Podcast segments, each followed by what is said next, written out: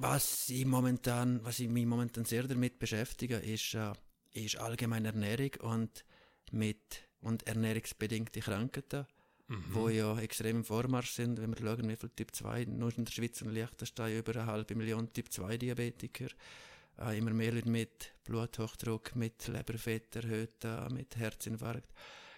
Einfach sowas ja, was die Ernährung mit uns macht, was das, was wir durch unsere Futterlücke reinlösen an, an festem und an flüssiger Nahrung, was das, was das mit unserem Körper macht. Und ja, wir geben heute noch rund 7% von unserem Haushaltseinkommen für Lebensmittel aus. Immer mehr Geld auf der anderen Seite für Gesundheit oder Krankheit, je nachdem, wie es nennen möchtest. Das ist, finde ich, nicht gut.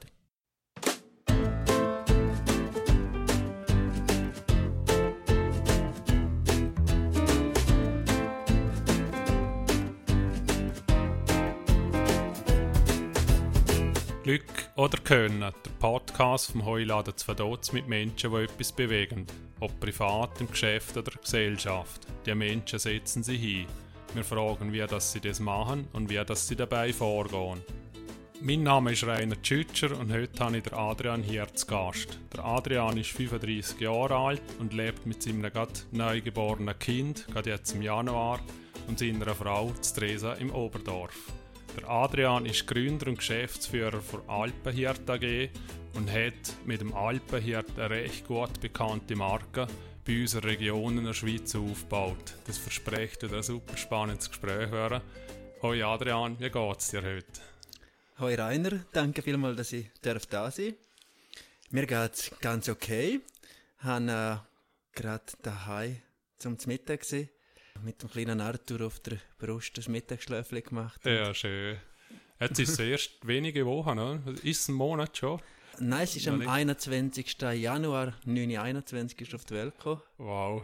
Und seit drei oder vier Tagen ist Sabrina im Spital und jetzt ist, sind wir daheim und ist alles wunderbar. Mutter alles gesund. Ja, gratuliere noch von unserer und von meiner Seite. Schöne Sache.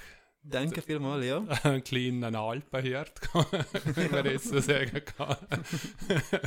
ja, spannend. Ich gehe mit dir gerne im Fragengelob. Ich stelle dir Fragen und gehe nicht gross auf die Antworten darauf ein. Und die erste Frage ist schon, gibt es irgendeinen Ort, wo du gerne mal für länger leben möchtest? Ein Ort, wo ich länger leben möchte? Es gibt verschiedene Orte, wo ich gerne mal länger leben möchte. Ich glaube, es, bei mir ist nicht unbedingt ein Ort, sondern so wie eine Vorstellung, ein bisschen auf dem Land, ein bisschen in der Abgeschiedenheit, ein bisschen selbstversorgerisch, selber mein Gemüse anbauen, selber die Früchte am Garten, mhm. vielleicht ein paar Hühner. So, das ist so eher so ein bisschen mein Traum, wo ich irgendwann einmal gerne länger leben möchte. Ja, das ist spannend, ja. Über was kannst du herzhaft lachen? Momentan sicher über den, über den Arthur. Wenn er seine Grimassen einmal macht, das ist unglaublich, wie viele verschiedene Grimassen mit verschiedenen Gefühlslagen, dass das, das Neugeborenes machen kann. Also, und dann verputzt mich wirklich einmal vom Lachen oder dann, wenn ich Sabrina anschaue und sie, sie ist verputzt vom Lachen. ja, das ist so. Gell, es verändert sich gerade mega viel. Mhm. So ist unser erstes Kind, unser erstes also von von ihr und von mir das erste Kind. Ja. Und äh, da verändert sich ja, wahrscheinlich viel, was wir erlebt haben, wissen gerade grundlegend alles einmal am Anfang. Und, mhm. Ja, ja, ist eine spannende Zeit, ja. Weil man weiß ja kein was auf einen zukommt, gell. Es wird so. viel erzählt von Jammer, aber es kommt ja eh anders. ist so, ja. ja, wann hast du das letzte Mal überfordert gefühlt? Überfordert gefühlt? Gerade heute am Morgen, also ich fühle mich eigentlich regelmäßig sehr gefordert.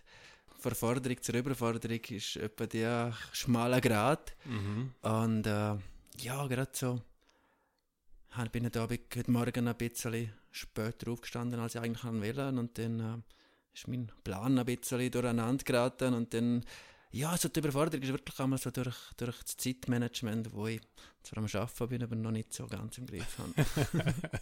Was ist deine liebste Freizeitbeschäftigung? Oh, das ist definitiv äh, Natur, Essen, Kochen, Lebensmittel, Wandern, Sport. Einfach draußen in der Natur gut essen. Mhm. Wer oder was inspiriert dich? mich inspirieren ganz viele Leute, die einfach ihre Leidenschaft verfolgen, die ihren Weg gegangen sind, trotz Höhen und Tiefs und irgendwann einmal angekommen sind an einem gewissen Punkt und dann das äh, können erzählen, als, als ob es gerade gestern war. Also sind, ich könnte es dann nicht einen speziellen Namen nennen, aber es sind äh, ja, vor allem wirklich Leute, die wo andere weggehen als die Masse, Leute, die sich etwas trauen, Leute, die wo aus den gängigen Konventionen ausbrechen und das machen, wo ihr Herz ihnen vorgeht. Mhm. Ist es irgendwie international oder regional bezogen, Leute? Oder ist es egal? Das ist international, regional. Also sind Global, Act Local. Das ist für mich mhm. ziemlich wichtig. Also, dass wir wirklich auch über die Grenzen aussehen. Ich bin ja ursprünglich in der Schweiz aufgewachsen, in Circa, in einem 250 Seelendorf. Übrigens letzte Woche gerade zum schönsten Bündner Bergdorf gewählt worden. Ah. Über 5 Graubünden hat aus über, mit über 15.000 Stimmen. Ja. Ist jetzt gerade, äh, gestern bekannt worden. Wow. Und äh, dort, äh, ja eben, in so einem Bergdorf, ein bisschen abgeschieden, Sackgasse, ist man halt noch nicht so weltoffen. Mhm. Und ich habe das schon gebraucht, meine Stationen auch in Kanada, in Jamaika, im, in Australien vor, im Ausland, im Unterland, im Studium, um einfach das äh, Lernen, das global zu denken. Mhm. Aber dann gleichzeitig lokal handeln. Ja, also jetzt sind wir schon rausgezogen, in die Welt raus. Ja, als Kind eigentlich nicht groß, gell? Wenn du bist, dann bist du, bist du in Circa im Winter, kannst, kannst, kannst Ski fahren, kannst go, go Hockey spielen und im Sommer ist du hast eigentlich alles dort oben. Also als Kind ist, ist, vermisst du eigentlich nichts, was, mhm. was das noch ist, machst du auch nicht so die Gedanken. Und ja.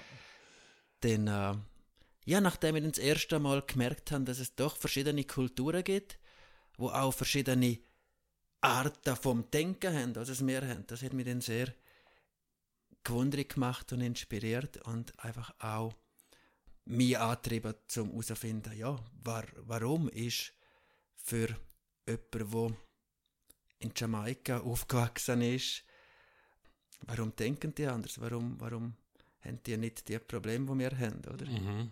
Und das äh, ja, hat mir dann auch mit Alpenhirt sehr geholfen, einfach auch wieder zurückzukommen und für mich zu entscheiden, was ich wirklich möchte.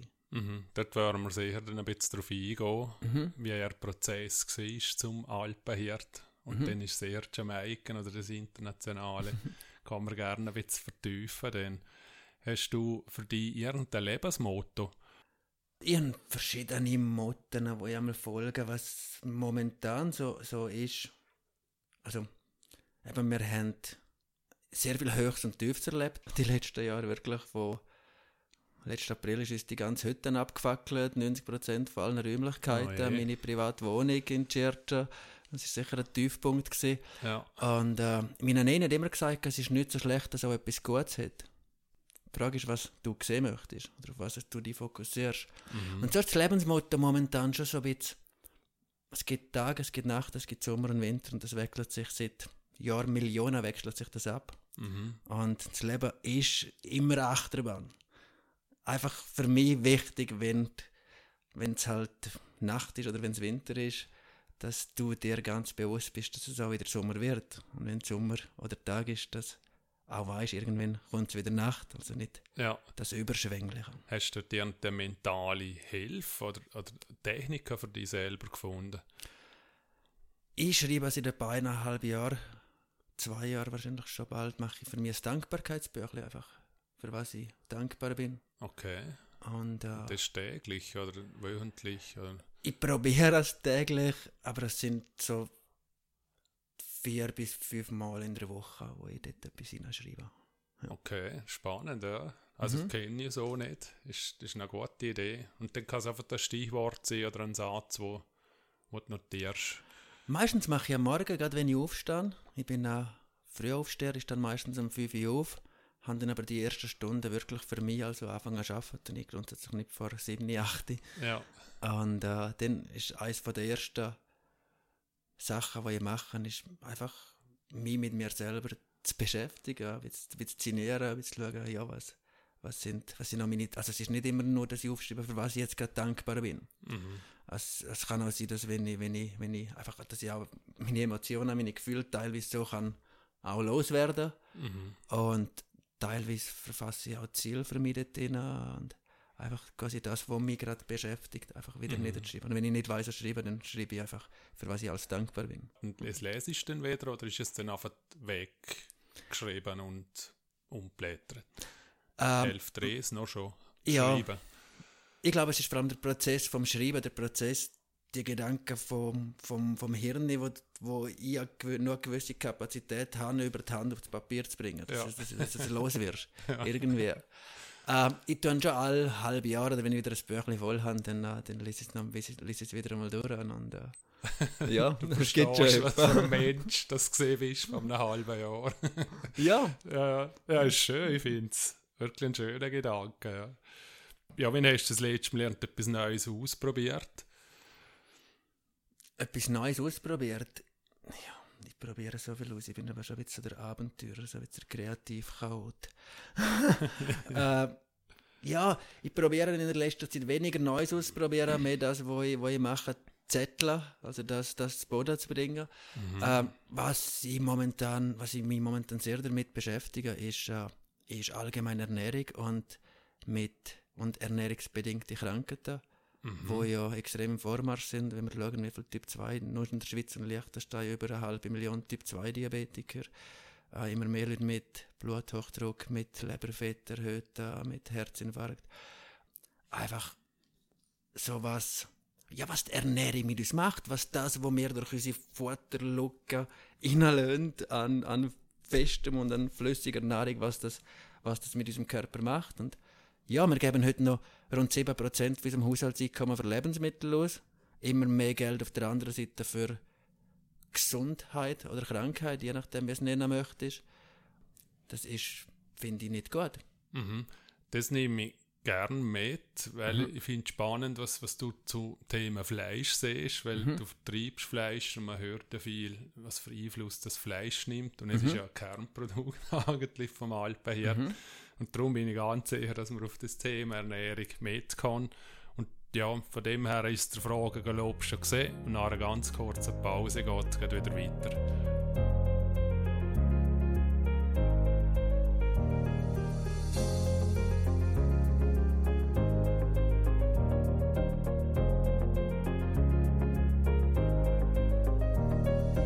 Jetzt sind wir wieder retour bei Glück oder Können. Mein Name ist Rainer Tschütscher und heute rede ich mit Adrian Hirt vom Alpenhirt. Adrian, wenn wir ganz zurückgehen in deinem Leben, bist du in den Alpen aufgewachsen? Oder bist du so gerne hier früher oder deine Eltern? Man könnte es meinen haben mit, ja, schon, ja. mit dem Nachnamen. Äh, wahrscheinlich sind meine Vorfahren irgendwo ziemlich sicher Hirten gewesen. Nur weiß ich es nicht. Hirte ist auch ursprünglich ein äh, Geschlecht vom, also mein Vater ist in Bernbiet aufgewachsen und ist äh, dann auf Chur gekommen, weil er in Abend in Chemie gemacht hat. Oh ja. und äh, hat dort meine Mutter kennengelernt. Sie ist in Circa aufgewachsen, ist dort zur Schule gegangen, hat äh, dann einmal Koch gelernt und äh, ja, mein Vater hat dann zu Chur im Kantonsspital geschafft in der Pathologie. Mhm. Und ja, ich bin dort oben Behörde aufgewachsen. Wobei im Nachhinein eben, ich bin jetzt gerade, uh, wir haben in der, in der Pause, danke übrigens für den wunderbaren Kaffee. ja, bitte, wir haben in der Pause gerade darüber geredet, über all die Zuckerdealer, die in jedem, hinter jedem Ecke lauern. Äh. ähm, ja, das war natürlich schon die Zeit, gewesen, wo halt der Schoppen von Nestle mit viel Zucker, auch von Maltina.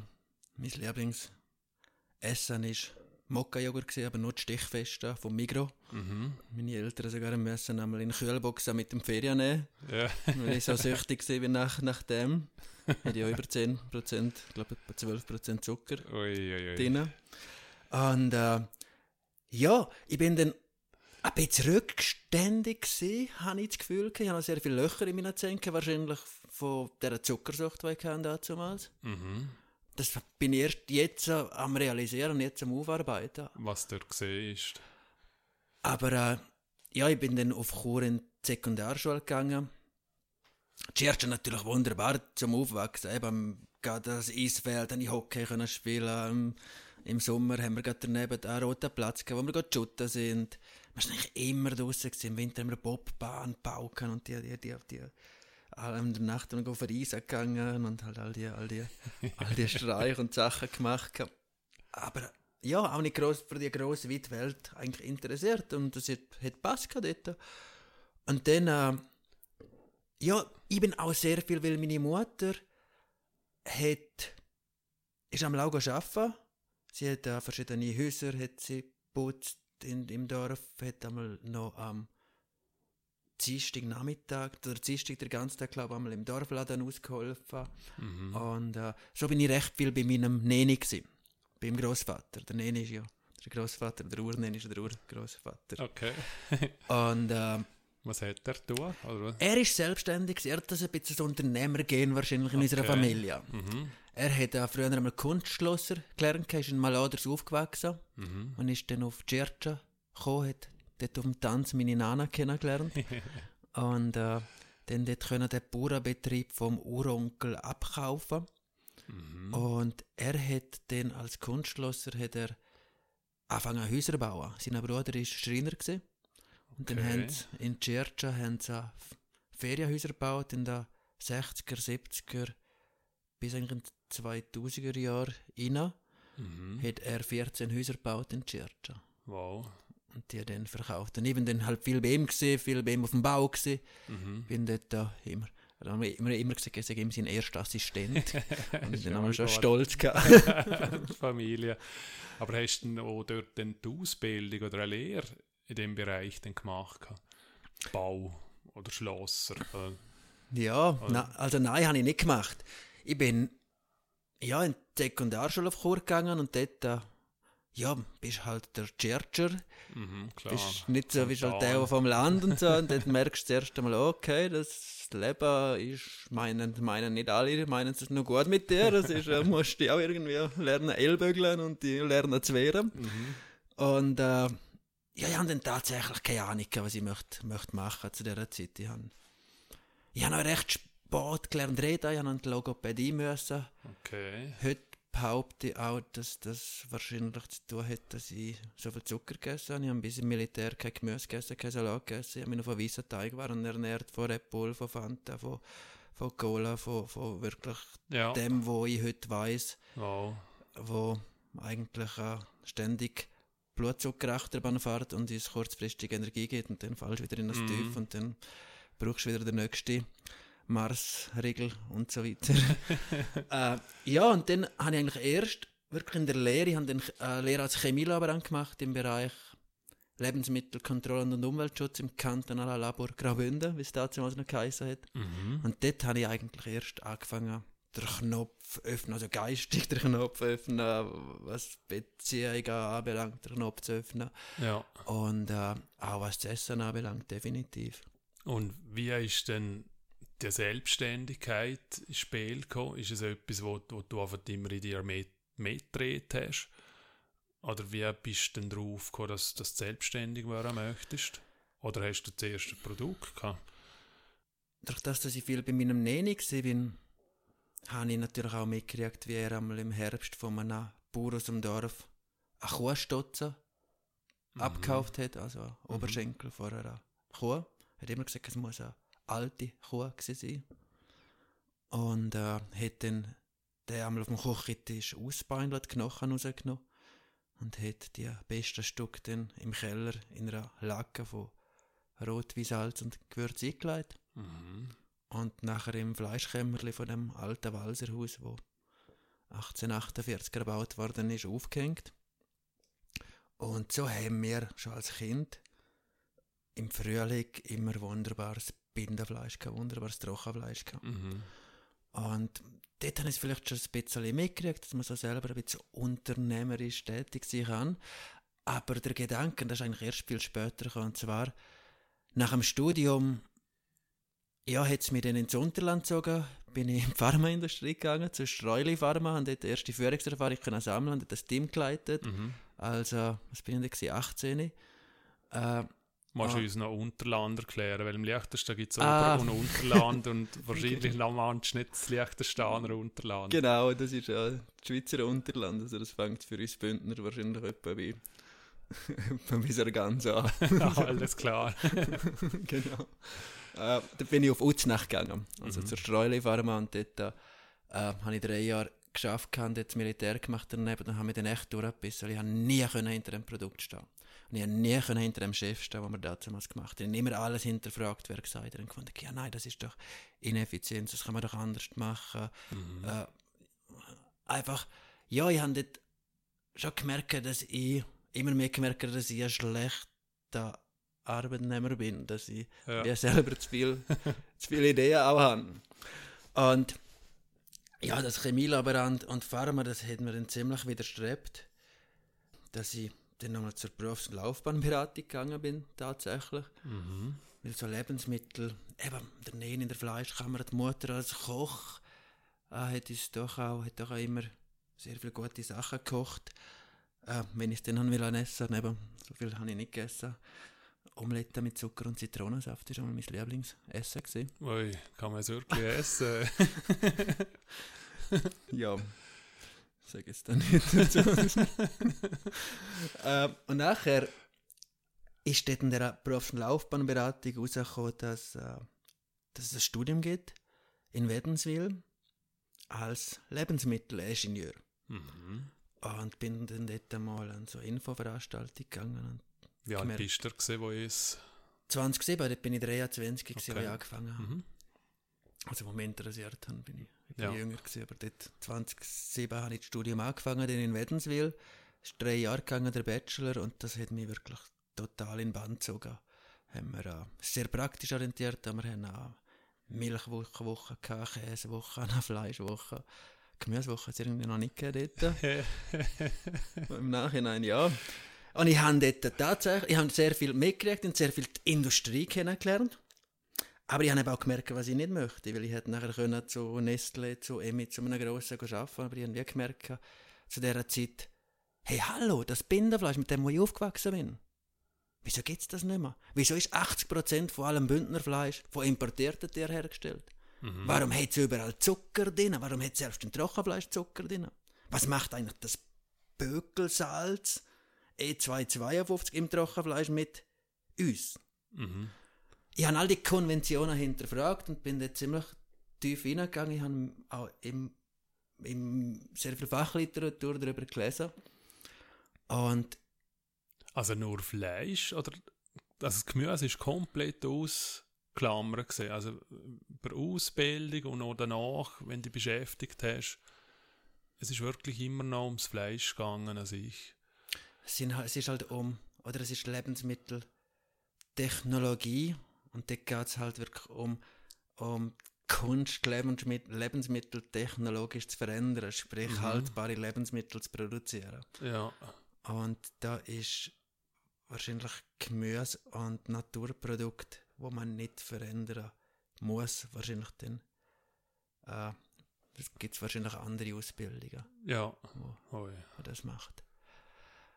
Ja, das ist fällt mir eigentlich erst jetzt gerade auf, wo ich da mit dir rede, dass das wirklich nicht so, nicht so das Thema war. Aber Ja, also es ist für mich völlig überraschend, dass man Ernährung in dem Sinn studiert oder etwas macht und, und, dann, und das Wichtigste für einen Körper wie, wie weglässt. Ja. ja, Aber ja, man muss ja nicht auf Eis eingehen. Die hat ja bisschen unterbrochen wegen dem Fleisch und Bündnerfleisch, Salz und die Sachen. Ja, ich habe dann eben in dem Moment gewusst, ich bin, ich habe das Studium abgeschlo abgeschlossen. Gehabt. Ich habe gewusst, ich mag nicht jetzt einfach in der Industrie arbeiten und Mhm. das, eben, wir haben dort gelernt, gehabt- als Chemielaborant habe ich gelernt, wie sind die einzelnen, die einzelnen Moleküle zusammengesetzt, wie, wie sieht die ganze Atomarstruktur aus und nachher als Lebensmittel hast du dann geschaut, was gibt es für Zusatzstoffe, wo wird was eingesetzt, was hat was für eine Wirkung.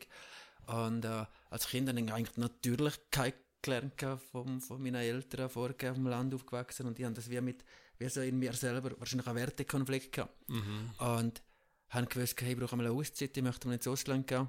Haben mich dann im Ausland beworben, haben dort ein Angebot gekriegt von einem Meat Processing Plant, wo, wo einfach Gewürz mischt für äh, auch die fleischverarbeitende Industrie. Weil ich habe dort schon ein bisschen im Kopf gehabt, dass quasi das Binderfleisch, das damals ich aufgewachsen bin und wo meine Urnene ja auch gemacht hat, dass, dass das einfach nicht mehr gibt und dass doch der Konsument muss doch die Wahlfreiheit hat zwischen einem Bündnerfleisch von einem argentinischen Tier, wo mit Mais und Soja vollpumpt worden ist, Bökelstoff und Zucker drin hat und einem Bündner Binderfleisch von einem Bündner Tier, wo ein langes Leben auf den Bündner Alpen mit natürlichem Futter verbringen. Mhm. Dass man wie die Wahlmöglichkeit dem Konsument wieder gibt. Das ist eigentlich meine Intuition, um dazu den Alpen zu gründen. Aber natürlich das Know-how noch nicht gehabt. Ich habe noch nicht gewusst, wie die Industrie so tickt und äh, auch, ob so etwas überhaupt möglich ist. Ich habe nicht gewusst, ich möchte mich im Fleischbereich weiterbilden, weil von dort komme ich eigentlich ja, her. Ja, verstanden. Ja, und dort äh, habe ich ein Angebot gekriegt, eben in Toronto, und äh, habe dann aber das Visum nicht gekriegt. Also das ist noch länger gegangen, ich musste warten, weil Kanadier mir irgendwie beweisen, dass es kein Kanadier gibt, der den Job gleichwertig machen könnte, bevor okay. ein Ausländer mhm. das darf machen. Es ist, über eine, es ist über eine Tochterfirma in der Schweiz ist das gelaufen. Und äh, ich habe mir das einfach nicht verbauen und bin dann habe ein Praktikum gemacht in einer Metzgerei, um die ganzen, ja, Schlachten, Wursten, Trocknen, um all die Prozesse wirklich kennenzulernen. Was bedeutet selber einmal das Tier zu töten, wo wir nachher das Fleisch daraus essen dürfen. Mhm. Ja, und bin dann nach dem Praktikum in der Metzgerei, habe ich gewusst, ich möchte, eben, ich möchte einmal auf das Toronto, ich möchte einmal auf Kanada. Die ganze Aufzucht habe ich noch, noch, noch nicht so kennt. Ich bin so als Kind viel auf der Alp, auf der Alp Faruren beim Neniau, wo er seine Jagdhütte hatte. Mhm. Und dort hat es immer Elber da oben im Sommer, wo ich etwa die geholfen Käse haben und Kühe treiben und her und jetzt halt, ja, mehr schauen wahrscheinlich als helfen. Ja, das ist auch schön. und nachher äh, bin ich weiter auf Kanada. Ich habe dort, äh, das sind Schweizer, die einmal in Davos Kutscha Fahrten angeboten haben. Die sind auf Kanada ausgewandert. Und die und hast du kennengelernt? Die habe ich nicht kennt. Die habe ich über jemanden in der Metzgerei dort kennengelernt. Okay. Die haben mir, mir den Kontakt vermittelt. Mhm. Und dann bin ich auf... Äh, habe ich denen angerufen, habe aber gesagt, ich habe von Anfang an gewusst, ich möchte zu Kanadier, gar nicht zu Schweizer, die in Kanada leben, weil ich möchte besser Englisch lernen, ich möchte die Kultur kennenlernen. Mhm. Und äh, die haben wir dann äh, Familie Lamson in Hena, nahe von Drumhiller im Bundesstaat Alberta, haben sie mir vermittelt. Und äh, ja, ich bin gewöhnt gewusst, ich kann den nächsten Sommer dort raus. Haben für mich aber wie gewusst, die drei Monate, wo ich dort auf, dort auf dem Hof bin, ich möchte noch weitergehen, ich möchte noch etwas anderes machen und habe dann etwas gemacht, was ich heute auch noch jedem oder jeder wirklich empfehlen würde. Es war so mehr spontane Aktion. Ich wusste, ich möchte noch ein bisschen im Ausland sein, ich möchte noch ein bisschen im Ausland Erfahrung sammeln, möchte noch andere Kulturen kennenlernen. Aber nicht einfach nur durchreisen, sondern wirklich in Kultur eintauchen. Also an einem Ort sein und dort zwei, drei Monate arbeiten und etwas, mhm. etwas für die Community dort tun. Ich habe dann als E-Mail an alle Schweizer Botschaften in allen englischsprachigen Ländern weltweit geschickt. Oh ja. Was ich gemacht habe und was ich suche. Mhm. Und ich habe auf das aber habe ich. Und was hast du gesucht? Ich habe einfach ein Praktikum gesucht für Kosten und Logis im Lebensmittelbereich. Ja. Eigentlich sehr wenig, wenig Vorstellungen gehabt. Mhm. Und dort helfen sie einem. Effektiv. Oder? Ich habe zwei Antworten. Also ich habe direkt an die Schweizer Botschaft und den entsprechenden Länder geschickt. Da gibt es auf Admin gibt's, äh, gibt's eine E-Mail-Liste. und ja, ich habe dann... Äh, ja. Ja. Auf Admin kannst du recht viele Informationen holen, anstatt alles immer googeln. das ist ja auch ein bisschen für das da, habe ich gemerkt. äh, ich habe dann tatsächlich Antwort gekriegt von Botschaft in Südafrika. Mhm. Und vor der Botschaft in Jamaika. Mhm. Und das ist dann wirklich auch schnell gegangen. Dann bin ich gerade im Militär und dann kriege ich kriege ich, eben, äh, kriege ich eine Nachricht vor, nein, das ist vor dem Militär, kriege ich eine Nachricht von der Schweizer Botschaft in Jamaika, dass sie, dass es in Ocho Rios gibt die Metzgerei Arosa. Die heißt Arosa, wo ein Schweizer führt. Und äh, beliefere ich Burger King, KFC und Hotels in der Umgebung und ich soll mich doch mal bei dem melden. Habe ich Kontaktdaten gekriegt, habe dem angerufen und dann bin ich im Militär gewesen.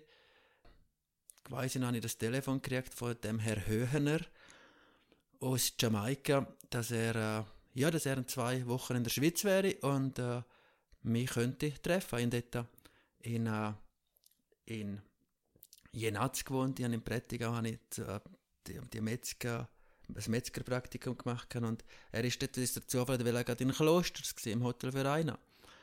Und äh, dann habe ich zwei Wochen später ihn dort getroffen und nach drei Stunden Reden ist er mit seiner jamaikanischen Lebensgeschäfts-, weiß ich was, Partnerin auftaucht.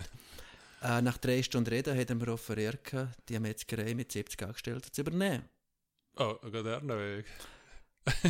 Ja, habe ich dann auch gedacht. Gell? Ich noch nie im dritten Weltland gesehen. Noch nie dort gesehen. Gar nicht gewusst, ja. wie, das, wie das alles läuft, was wie er alles macht. Er, gewesen? ist, äh... er ist 63 gewesen, hat keine direkte Nachkommen gehabt. Ja. Und ist, so wie es sich dann herausgestellt hat, eigentlich schon länger auf der Suche nach, einer, nach einem Nachfolger, nach einer Nachfolgerin. Mhm.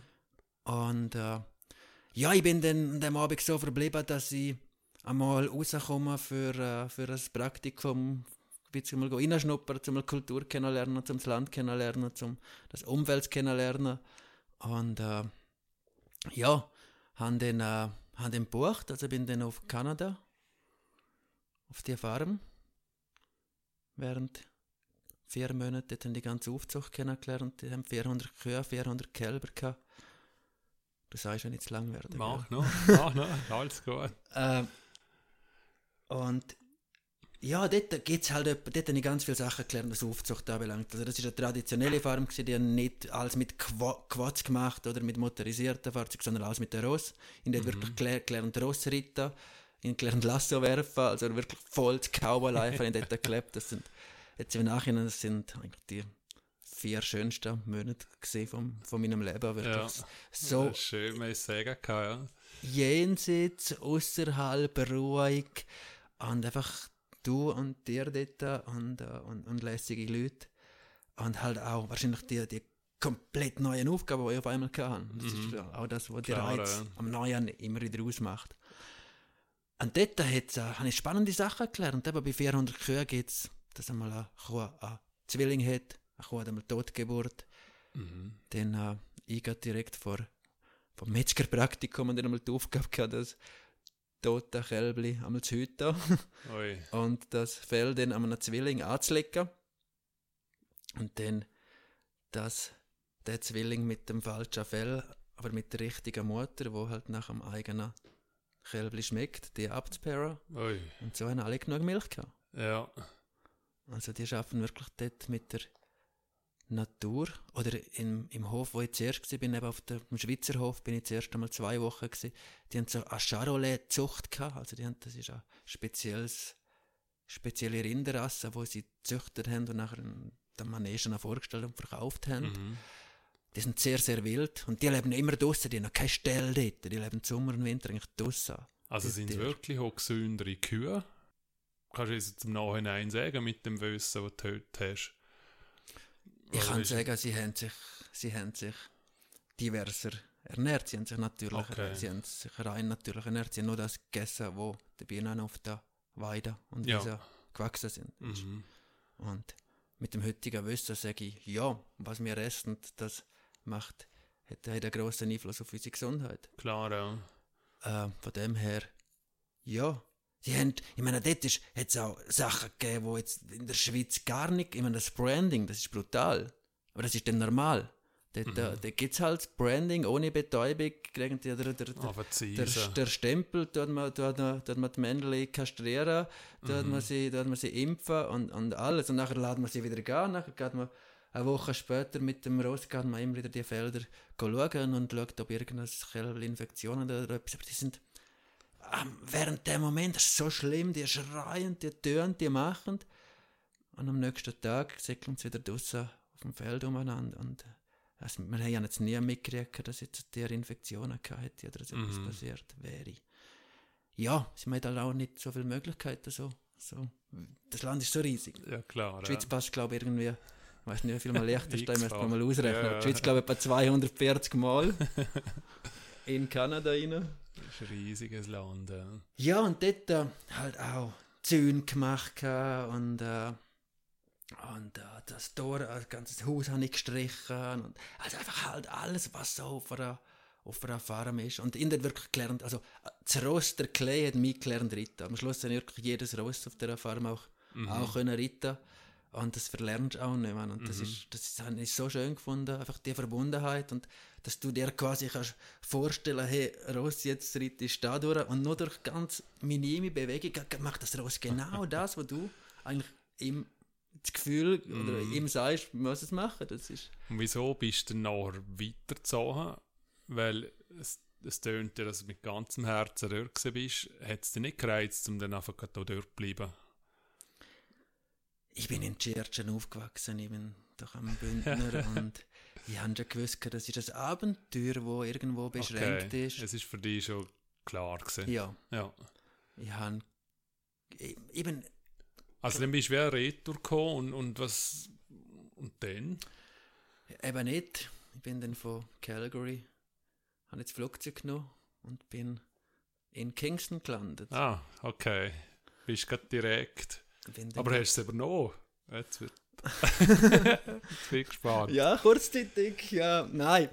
Ja, Jamaika ist für mich sehr emotional gewesen. In Jamaika so viel gelernt gehabt, wie ich in keinem Studium oder so nie gelernt habe, einfach was das Menschliche anbelangt. Ich bin jetzt wieder da, sie haben es nicht übernommen.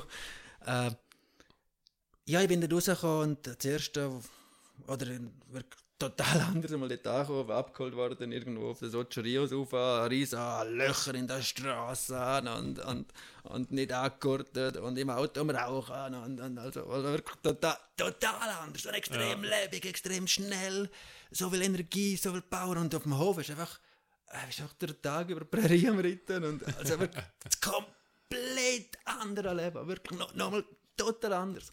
Also rückwirkend betrachtet, habe ich innerhalb von dem Jahr Schweiz, K Kanada und Jamaika habe ich wirklich drei verschiedene Leben gelebt. Ja, Ich bin da auch wie in dem Moment auch eine andere Person, Person gesehen. gesehen, Ja. bis zu einer gewissen, wir haben ja verschiedene Persönlichkeiten Ja, und klar, können ja. das, ja. Und das ist etwas, was ich auch gerne mache. Wenn ich irgendwo drin bin, möchte ich mich voll mit dem auseinandersetzen und möchte, ich habe dann in Jamaika habe ich auch bisschen Patua k- kennen, äh, Patua zu reden gelernt. Ah, der Contractor ist ein Marketer, Mhm. ist ein, ein Reggae-Marketer, das war mein bester Kollege, mit dem bin ich ein bisschen so in, in, in den Untergrund gekommen. Die Weißen haben mich nicht interessiert, in welcher Kultur kennenlernen dort. Ich hatte eine jamaikanische Freundin in dieser Zeit, wo mir gelernt hat, jamaikanisch kochen. Und ich bin durch den Tag in der Metzgerei. Gewesen. Am ersten Tag bin ich angekommen, noch nie in einem Drittweltland, gehe ich zu dem Höhner ins Büro. Und als erstes schießt er mir mal zusammen. Ja, in den drei Monaten, wo du da bist, kannst du eh nicht alles erleben. Das sind alles Verbrecher, das sind alles Idioten. Und ich, okay, Okay. ja, Ja, das habe ich jetzt nicht gerade erwartet. Ja, ist so. er sehr negativ eingestellt gewesen, aufs Land in dem Sinne. Oder um, aufs Geschäft selber. Also ich habe, glaube in meinem Leben bin ich noch nie so einer unzufriedenen Person begegnet wie, Okay, wie ihm. ja. Also er hat dann gesagt, ich habe ihn gefragt, ja, was erwarten Sie denn, dass ich den drei Monaten da mache? Ja, gehst am Leben und schaffst als Betriebsleiter. Mhm. Okay. Äh, ich bin runtergegangen, habe jetzt geschaut, was ich so mache und habe mit den Leuten geredet, mich vorgestellt, geschaut, was sie für Maschinen haben, halt alles. Und dann Wie gross ist der Betrieb? Gewesen? In Jamaika selber, die haben eigentlich kein Nutztier, das wird alles importiert aus Paraguay, Uruguay, aus den Staaten teilweise. Mhm. Also von Hörnli über Schweinhälften, über alles. Und äh, insgesamt sind 70 Angestellte, gewesen, wo wir, 70, wow. wofern etwa 40 oder etwa die Hälfte sind eigentlich auf der Straße gewesen, am, am, am Transportieren, am Ausliefern, und am, am, am Tier holen vom Flughafen. Mhm. Und äh, in der Metzgerei sind es zwischen 30 und 40 gewesen. Ja. Ja. Und, und der ist dann ist es einfach der grössere dort gewesen. Ja, definitiv. Ja. Also, hat, Jamaikaner sind ja, gerade Rastafaris sind ja alle vegan, also die leben ziemlich straight Ja. dort und äh, Jamaikaner selber essen eigentlich kein Fleisch, die essen ein bisschen Seafood, das was, halt, was sie halt haben. Okay, dann ist es für Touristen ausgelegt gewesen und Ja. KFC, Burger King, ja. Hotels und das ist auch das Problem, wo, wo man heute sieht in ganz vielen Ländern, oder dass sie, dass, äh, ja, wir essen nicht, was wir gerne haben, sondern wir haben gerne, was wir essen. Mhm. Und seit es McDonalds überall gibt, haben wir überall Typ 2 Diabetiker. Ja. ja. Aber jetzt, da ich jetzt nicht ähm, bewusst nicht tiefer drauf ein. Aber äh, ja, und dann bist du die drei Monate dort geblieben. Am ersten Tag bin ich, hat er mich ins Büro zitiert, hat gesagt, das mag ich gar nicht, wie du mit diesen Leuten sozialisierst. Du bist der Herr Hirt für dich. Okay. Dann habe ich also gewusst, okay, was mache ich die drei Monate da? Mhm. Ich habe dann blauäugig, wie ich gesehen bin, habe ich gefunden, okay, also ich möchte da Erfahrungen sammeln, ich möchte, jetzt habe ich mich entschieden, zum da zu sein, ich bin, habe noch eine gewisse Sturheit wahrscheinlich in mir und habe Mhm. gesagt, ja, das ziehe ich jetzt durch.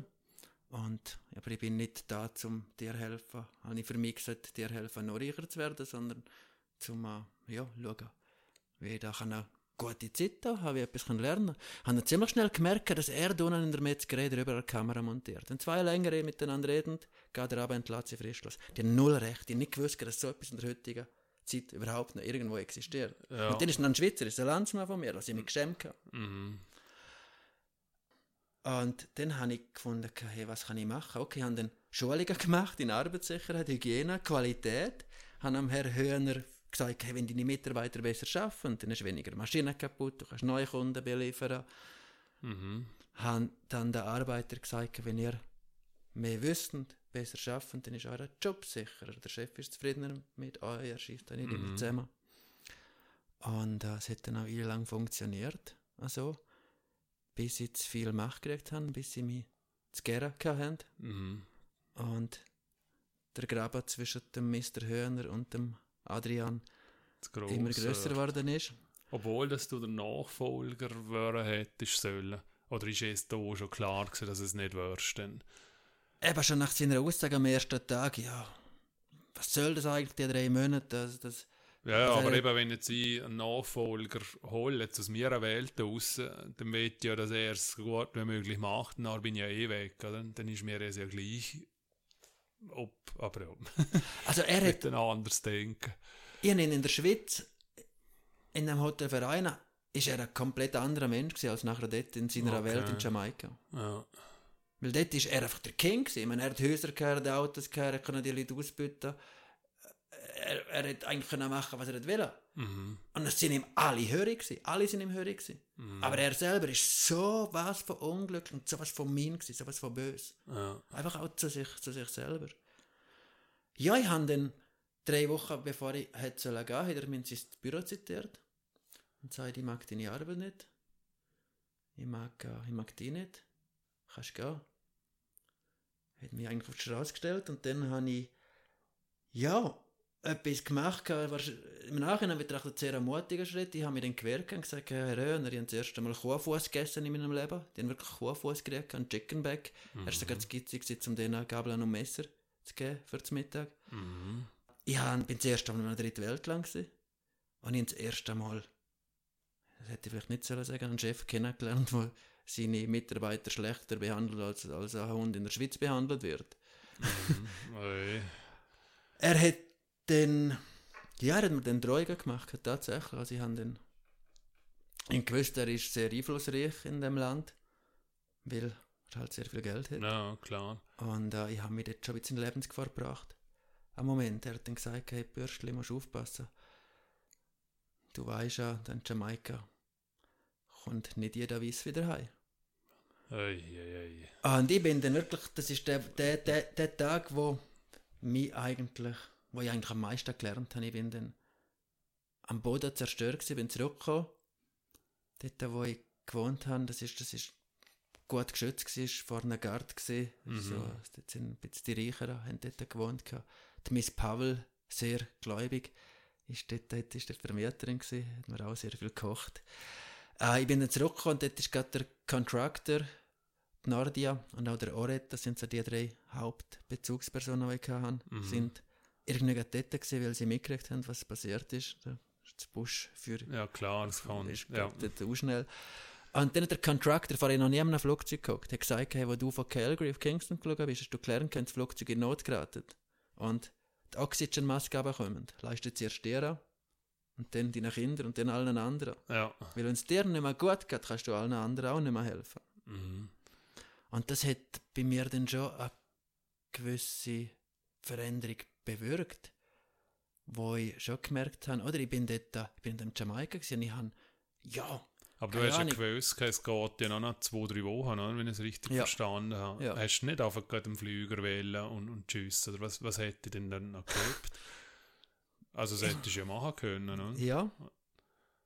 Ich weiß es im Fall auch nicht. Es ist wie, es ist wie, ich habe meine Mission noch nicht beendet. Okay. Irgendwie. Es ist wie, Hast du wieder, dass den Leuten helfen will? Irgend, irgendwie halt habe ich das Gefühl gehabt, einfach weil ich, eben, ich bin in dem behüteten Churcha aufgewachsen. ich habe noch nicht wirklich viel von dieser Welt gesehen. Ich habe einfach nicht gewusst, dass so etwas noch existiert. Das hat mir, ja. das hat mir wie auch die Augen geöffnet, dort, dass, ich, dass ich gefunden habe, hallo, das, das geht ja gar nicht. Und äh, wenn ich da bin, dann möchte ich wenigstens die ich bin blessed, wie ich aufgewachsen bin. Ja. Ich, kann, ich kann nicht dafür, mir geht es in jeder Situation besser als 95% von allen Leuten auf der ganzen Welt. Und ich bin jetzt da und habe die Chance, dass ihr, dass ihr vielleicht ein bisschen, ich bin, bin sogar Mitarbeiter, dann schauen, dass sie eine Krankenkassenkarte kriegen, dass mhm. wenn sie mhm. einmal krank sind oder ihre Kinder krank sind, dass sie wenigstens einen Tag zahlt kriegen. Also ich habe mich jetzt schon ziemlich in Gefahr begeben. Aber mhm. in dem Moment ist es für mich nicht Gefahr gewesen. Ja weil klar, ist mir, das ist es richtig, es hat sich richtig ja, angefühlt. Genau. Und, und also, dann hast du das einfach drei Wochen lang noch, noch gemacht oder hast du den verlängert? Äh, schon nicht, oder? Er hat dann mir an dem, an dem Tag angeboten, eben, ich mag dich nicht, ich mag deine Arbeit nicht, da hast 500 Stutz kannst gehen. Okay.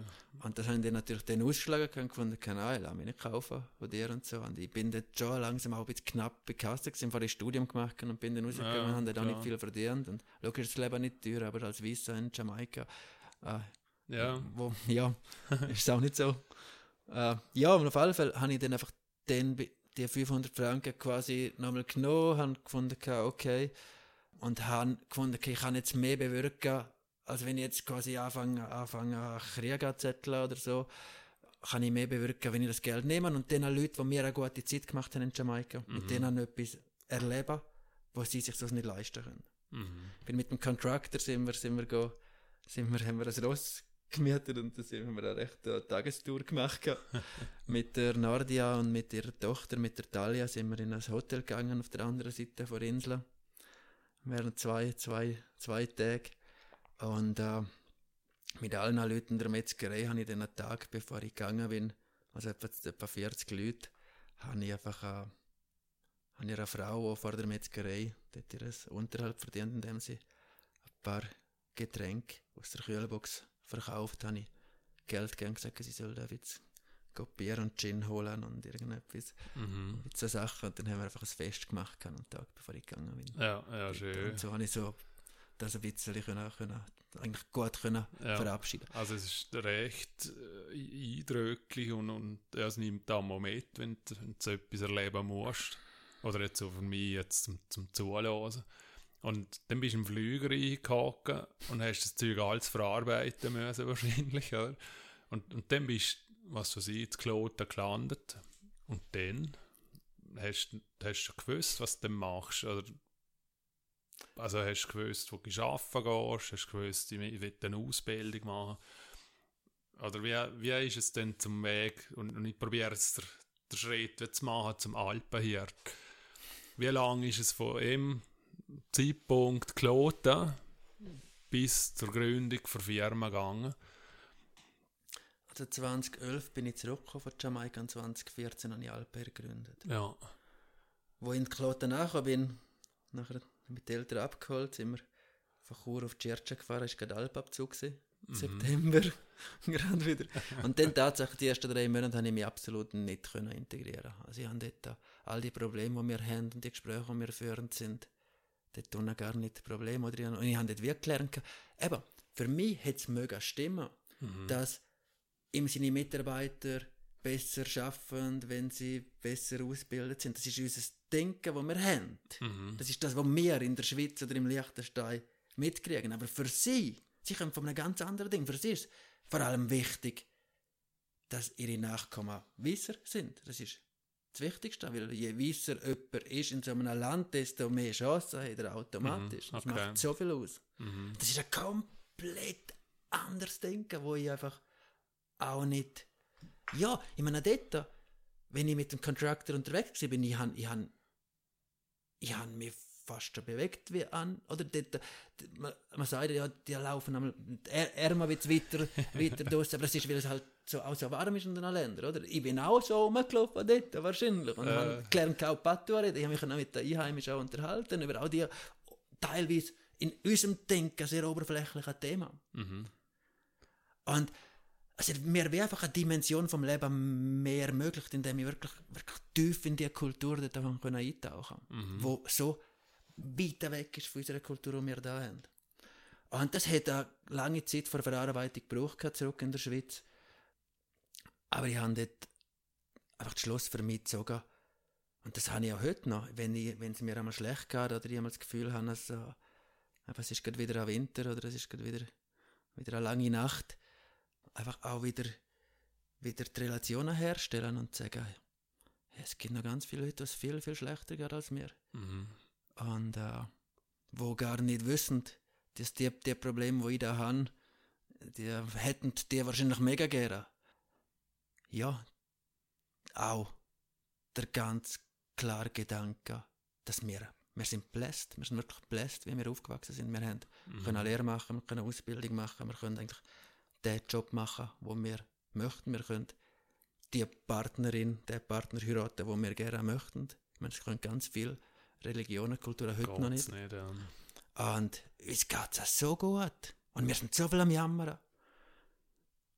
Ja, Jetzt nicht, ich- nicht, jetzt nicht mehr zwei und, und, und Zuhörer von deinem Podcast natürlich. Aber, aber so grundsätzlich ist das in dem Moment, wo ich Ja, zurückgekommen bin in die Schweiz äh, und da eben als, als iPhone oder ein Samsung oder weißt du, Ja, ich verstand schon, was du raus möchtest. und Und wie hast du den Rang wieder gefunden für dich? Also hast, hast, ist es beruflich dann gesehen? Oder, oder? das ist Zeit. Das ist, Zeit. glaube ich, wie, wie, wie wenn, wenn es braucht einfach, es braucht einfach auch Zeit, wie, wie wenn du von einem, von einem wichtigen Menschen verabschieden musst, Mhm. braucht es wahrscheinlich einfach, einfach Zeit, für mich es auch Zeit gebraucht, um, um wieder da zu kommen. Mhm. In gewissen ich bin dann ja auch wieder so, mich hat es verändert, dass ich, dass ich einfach Medien zum Beispiel ganz anders wahrnehme seither. seither. Dass ich Mhm. so, so wie ein, ein, ein, ein, ein Medienfasten auch mache, so zeitbegrenzt oder sehr selektiv. Ja, wirklich nur noch- nur noch Medien konsumieren. Und äh, ja, ich habe dann, ich hab dann nach äh, drei, vier Monaten, wie ist das gegangen? Ich weiß gar nicht, ich habe glaube ich hab, glaub, vorher schon wieder einen Job gehabt.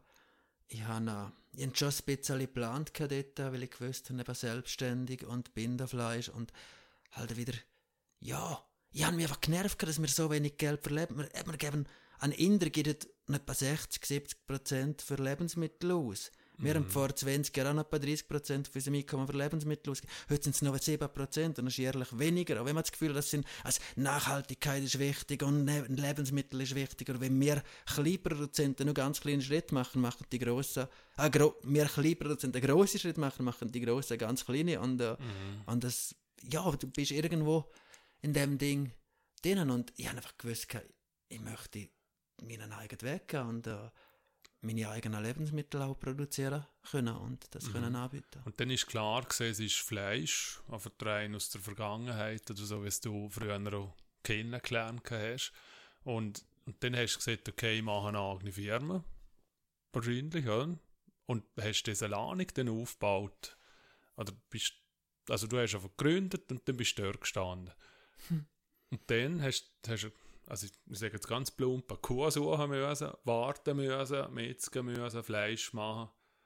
Wie ist denn es gegangen dort rein? Ich habe Wissen noch nicht gehabt, wie man Firmen aufbaut, und Wissen noch nicht gehabt, wie die Industrie funktioniert. Also bin ich noch zweieinhalb Jahre in Zutter Abazai gearbeitet, Mhm. im Qualitätsmanagement. Das ist der drittgrößte Fleischverarbeiter, gehört zur Fenaca-Gruppe. Mhm. Dort sind wöchentlich 7000 Schweine über das Laufband, 500 Oh. Rinder. Mhm. Hinten dran stehen 300 Ungarn, machen einen Schnitt, werfen das Fleischstück wieder drauf, kommt hinten uniformiert raus. Das ist eine Zeit, wo ich das erste Mal ein paar Monate ganz auf Fleisch verzichtet habe. Ja. Aber es ist sehr, auch eine sehr wertvolle Lehre auf dem Weg, um dort herzukommen, weil ich einfach wollte wissen, wie die Industrie tickt, wie es möglich ist, so günstig Fleisch zu produzieren. Mhm. Habe dort parallel dazu noch den Master in Wirtschaft angefangen an der HTW Chur, einfach um das ganze Businesswissen auch ein bisschen zu, erlangen und wissen, wie es, ja, was, wie schreibt man einen Businessplan, was ist das Geschäftsmodell, äh, wie macht man Buchhaltung, das habe ich alles nicht Mhm. irgendwo gelernt. gehabt. Und äh, habe dann äh, tatsächlich 2014 gefunden, han von meinem Neni habe ich ein zinslandes Darlehen gekriegt, ein zinsloses von 100'000 Franken. Mhm. Und äh, bin dann gestartet, bin eigentlich wegen einem Buch. Denn ich habe nie, ich hab nie das Kapital gehabt. Ich bin nicht aus einer wirklich reichen Familie. Ich habe nicht, nicht jetzt einfach einmal können irgendwo drei Millionen auftreiben, um selber eine Rechnerei und eine Metzgerei zu bauen. Und in dem Ha- Walserhaus, wo ich das gelernt habe, als kleiner Bub, zu rechnen, da hat äh, das kantonale Labor der Lebensmittelinspektor sicher keine Freude. Ja, klar. Ähm, ja, und so habe ich wie müssen zuerst am Schritt gehabt, wie ist es möglich, so etwas zu machen. Ich bin auf ein Buch gestoßen, das heißt Kopf schlägt Kapital. Mhm. Von einem deutschen Hochschulprofessor, vom Günther Faltin. Auf jeden Fall habe ich von dem Buch zwei Sachen mitgenommen. Das eine ist, Funktion schlägt Konvention und das andere ist Gründen aus Komponenten. Funktion schlägt Konvention, ganz kurz, man macht, man tut, man hat schon immer, warum macht man das? Warum böckelt man Bündnerfleisch? Warum hat es überall Zucker drin? Mhm. Warum jetzt in allem Trockenfleisch Zucker drin? Ich frage dich. ich keine Ahnung. Ich will das, ich will das nicht drin haben. Also ich, ich, ich gehe davon aus, dass es irgendein, ein, dass es länger hebt und dass es besser schmeckt. Aber wissen tue ich es nicht. Also ich, ich selber verschrecke, wenn ich, wenn ich weiß, dass es da drinnen ist. Ich, es ist ein Stock Fleisch und nicht Zucker. Zucker macht es süchtig, das Heroin wirkt direkt auf unser Belohnungszentrum. Also wird es wieder. hm? Und das ist der einzige Grund, wieso das da drinnen ist. Es hat, äh, dann ist, dann ist aber dann umgekehrt aus, es hat gerne nichts mit Haltbarkeit zu. Dann schieben sie es immer wieder vor. Sind äh, das Bakterien, ob ich Also besser schaffen könnte? Es, Das, es sagt jetzt gar nicht, aber da du nickst. okay, äh, tr- traurig, ja. es ist einfach das, äh, oder das die Umrötung mit dem Böckelsalz, wo ja das Myoglobin, der rote Blutfarbstoff, eigentlich stabilisiert, weil das Fleisch ist ja eigentlich, das Trockenfleisch ist eigentlich nicht rot, das würde ja grau, wäre ja eig- eigentlich grau. Nur in der heutigen Zeit will ja niemand ein graues Stück Fleisch. Ganz klar nicht, ja. Äh, das ist aber nur rot, weil es biochemisch umgerötet ist und das wird heute mit chemisch hergestelltem Böckelsalz gemacht, wo nur da dazu da ist, dass es immer schön gleich rot ist. Und das ist auch so eine Konvention, oder? Man setzt Böckelstoff ein. Warum? Und ich habe das nicht verstanden. Ich weiß, Böckelsalz in der heutigen Form, wie es eingesetzt wird, ist der Hauptverursacher von Magen- und Darmkrebs. Will ich das in meinem Fleisch haben? Nein, ganz sicher nicht. Und ja, tatsächlich sind wir 2014 die, der erste Produzent, gewesen, der komplett auf all die Zusatzstoffe verzichtet hat, der gesagt hat, wir machen es gleich, es meine Urneni gemacht hat. Mit Rotwein, Salz und Biogewürz. Und auf Verzichtung von all diesen Zusatzstoffen. Und das Wichtigste, und das muss ich wirklich immer wieder betonen, wenn wir Fleisch essen, essen wir das, was das Tier zu Lebzeiten gegessen hat. Also beim Fleisch kommt sie wie keinem anderen Lebensmittel auf Qualität an. Und Aber dann habe ich, also ich kenne jetzt eine Zahl, ob, ob ich stimmt, oder nicht, ich habe es nicht schon gelesen, 60, 70 Prozent von der Pharma-Umsätze in den USA in die Tiere gesteckt wird. Das täte umgekehrt heißen, wenn du siehst, alles, was es esst, geht zu uns sprich, dann essen wir auf den Medikamentenmix. Und Also- daher haben wir Antibiotika-Resistenzprobleme und und und. Das ist das, was man so hört, was ich auch so höre. Also 80% von der hergestellten Medikamente werden in der Nutztierhaltung eingesetzt. Das ist äh, Ja, also das, das ja brutal. Ja, und ich meine, nur in die Schweiz importieren wir jährlich 3 Millionen Tonnen Soja. Und Mhm. über 80% wird in der Nutztierhaltung eingesetzt, um Fleischpreise tief zu behalten. Ja. Aber eben, wenn wir Fleisch essen, essen wir also das Tier zur Lebzeit gegessen hat. Wenn sich ein Tier, wie damals in Kanada oder bei uns im Bündnerland auch, oder vielleicht da, in den Liechtensteiner Bergen wahrscheinlich auch, die Tiere können natürlich ernähren, die Tiere im Sommer auf der Alp sind. Wir wissen, Alpkäse, Alpbutter und mehr Omega-3-Fettsäuren, dann hat er höheren Gesundheitswert. Mhm. Mhm. Wenn sich die Tiere natürlich artgerecht ernähren können, dann bleiben sie auch in der Gesundheit. Dann würde sich die Antibiotika-Problematik gar nicht stellen. Mhm. Das intermuskuläre Fett, US Prime Beef. Oder das ist das, was ja wir alle super finden, weil das ist das Fleisch, das schön saftig ist, schön zart ist. Mhm. Das sind grundsätzlich, stammt das grundsätzlich von Diabetikerkühen.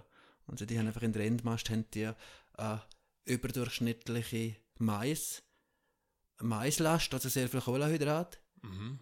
Dass äh, Bauchspeicheldrüsen einfach gar nicht mehr nach und mit Insulin produzieren und sich nachher die, die, die Fettzellen in, der, in den Skelettmuskeln hineinschaffen. Und das gibt das intermuskuläre Fett. Das ist eigentlich das gleiche Prinzip wie bei einer Stopfleber von einer Ente, oder? Das ist ja, okay.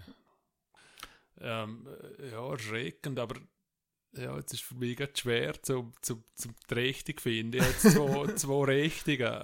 Ähm, es ist die Ernährung, wo, wo ich ganz gerne tief reingehe, aber ich will gleich noch wie die Richtung mitgehen, Firmen gründen. Mhm, genau. Du hast Firmen gegründet, du bist dort gestanden, du hast gewusst, dass du mit all dem Zeug nichts zu tun haben möchtest. Du hast deine Ausbildungen, deine tiefen, breiten Erfahrungen gemacht, was du nicht machen möchtest. Und dann bist du dort gestanden. Und was, wie bist du denn dort vorgegangen? Bist du einfach in deinem Dorf die Leute gefragt, weil äh, hast du denn so Kühe überhaupt gefunden? Ja. Ja, sind also super gute Fragen. In der ersten Phase habe ich, das ist das zweite aus dem Buch, Funktion schlägt Konvention ist das erste, das zweite ist Gründen als Komponenten. Mhm. Wie funktioniert zum Beispiel Apple, wie funktioniert das iPhone? Mhm. Die 5000 Einzelkomponenten, die drin sind, werden alle von spezialisierten Unternehmen hergestellt. Apple macht eigentlich grundsätzlich Vermarktung von dem, Zusammensetzung und Vermarktung das Marketing, der Rest ist Asien kann ich Fleischbranche ähnlich denken. Also nicht, dass ich Asien ja. mache, aber von den ganzen Komponenten. Und so ist ja irgendwann einmal ein Tier und dann braucht es irgendwo, muss das Tier einmal zum Lebensmittel werden, das heißt, es muss getötet werden, das muss weiterverarbeitet werden und zum Trockenfleisch muss das Fleisch irgendwo aufgehängt werden, muss getrocknet werden, es muss irgendwo verpackt werden und es muss irgendwo der Weg zum Kunden finden. Mhm. Und es soll der Kunde möglichst gesund erhalten. Die moderne Wertschöpfungskette ist ja nicht from farm to fork, fängt nicht auf dem, auf dem Bauern auf an, hört auf der Gabel auf, sondern hört eigentlich bei Gesundheit von uns Menschen auf. Mhm. Also from farm. Ja, verstand. Äh, und dort äh, habe ich wie gewusst, das Kernstück von dem ist die Fleischröchnerei. Und ja, zum Starten, ich habe keinen Namen. Puh, wie heisst das Ganze? Die haben auf die Idee gekommen, Foodestic. Das war der erste Name. Und dann äh, denke, okay, ich möchte sicher Bündnerfleisch machen. Das ist das meist exportierte Fleischprodukt aus der Schweiz. Das kennen wir auf allen Kontinenten. Mhm. Wenn ich schon kann mit einem bekannten Namen starten, äh, dann muss der Betrieb dürfen Bündnerfleisch produzieren. Ich habe alle Bündnerfleischproduzenten gegoogelt. Da gibt es einen Verband, Bündnerfleisch produzierende, der Bündnerfleischfachverband. Und da muss man sich zertifizieren, dass man Bündnerfleisch herstellen und das sind etwa 30 Betriebe und ich bin all die 30 Metzgereien, die 30 Betriebe, bin ich besuchen gegangen. Okay. Ich bin einfach reingelaufen, habe gefragt, haben ihr Kapazität und Interesse, eine Tonne Bündnerfleisch im Monat im Lohn zu rechnen. Mhm. Haben dort dann, bei den zwei, die jetzt das beste Buchgefühl hatten, habe ich Versuche machen lassen und habe mich dann für einen entschieden. Das ist der Anselm Sialm in Senja, so oberhalb von Disentis habe ich gemerkt, zur Selva ist ja ideal für das Geschäftsmodell, das ich haben will. Zur, zur Selva, der lebt traditionell für Landwirtschaft. Also zur Selva, für die, die es nicht wissen, fängt bei Flims an und hört eigentlich bei diesen dies auf, was nachher hin über der mhm. Oberalp geht. Und die leben traditionell für Landwirtschaft. Neben der Oberalp ist im Winter zu, das heißt, es ist ein Sackgas.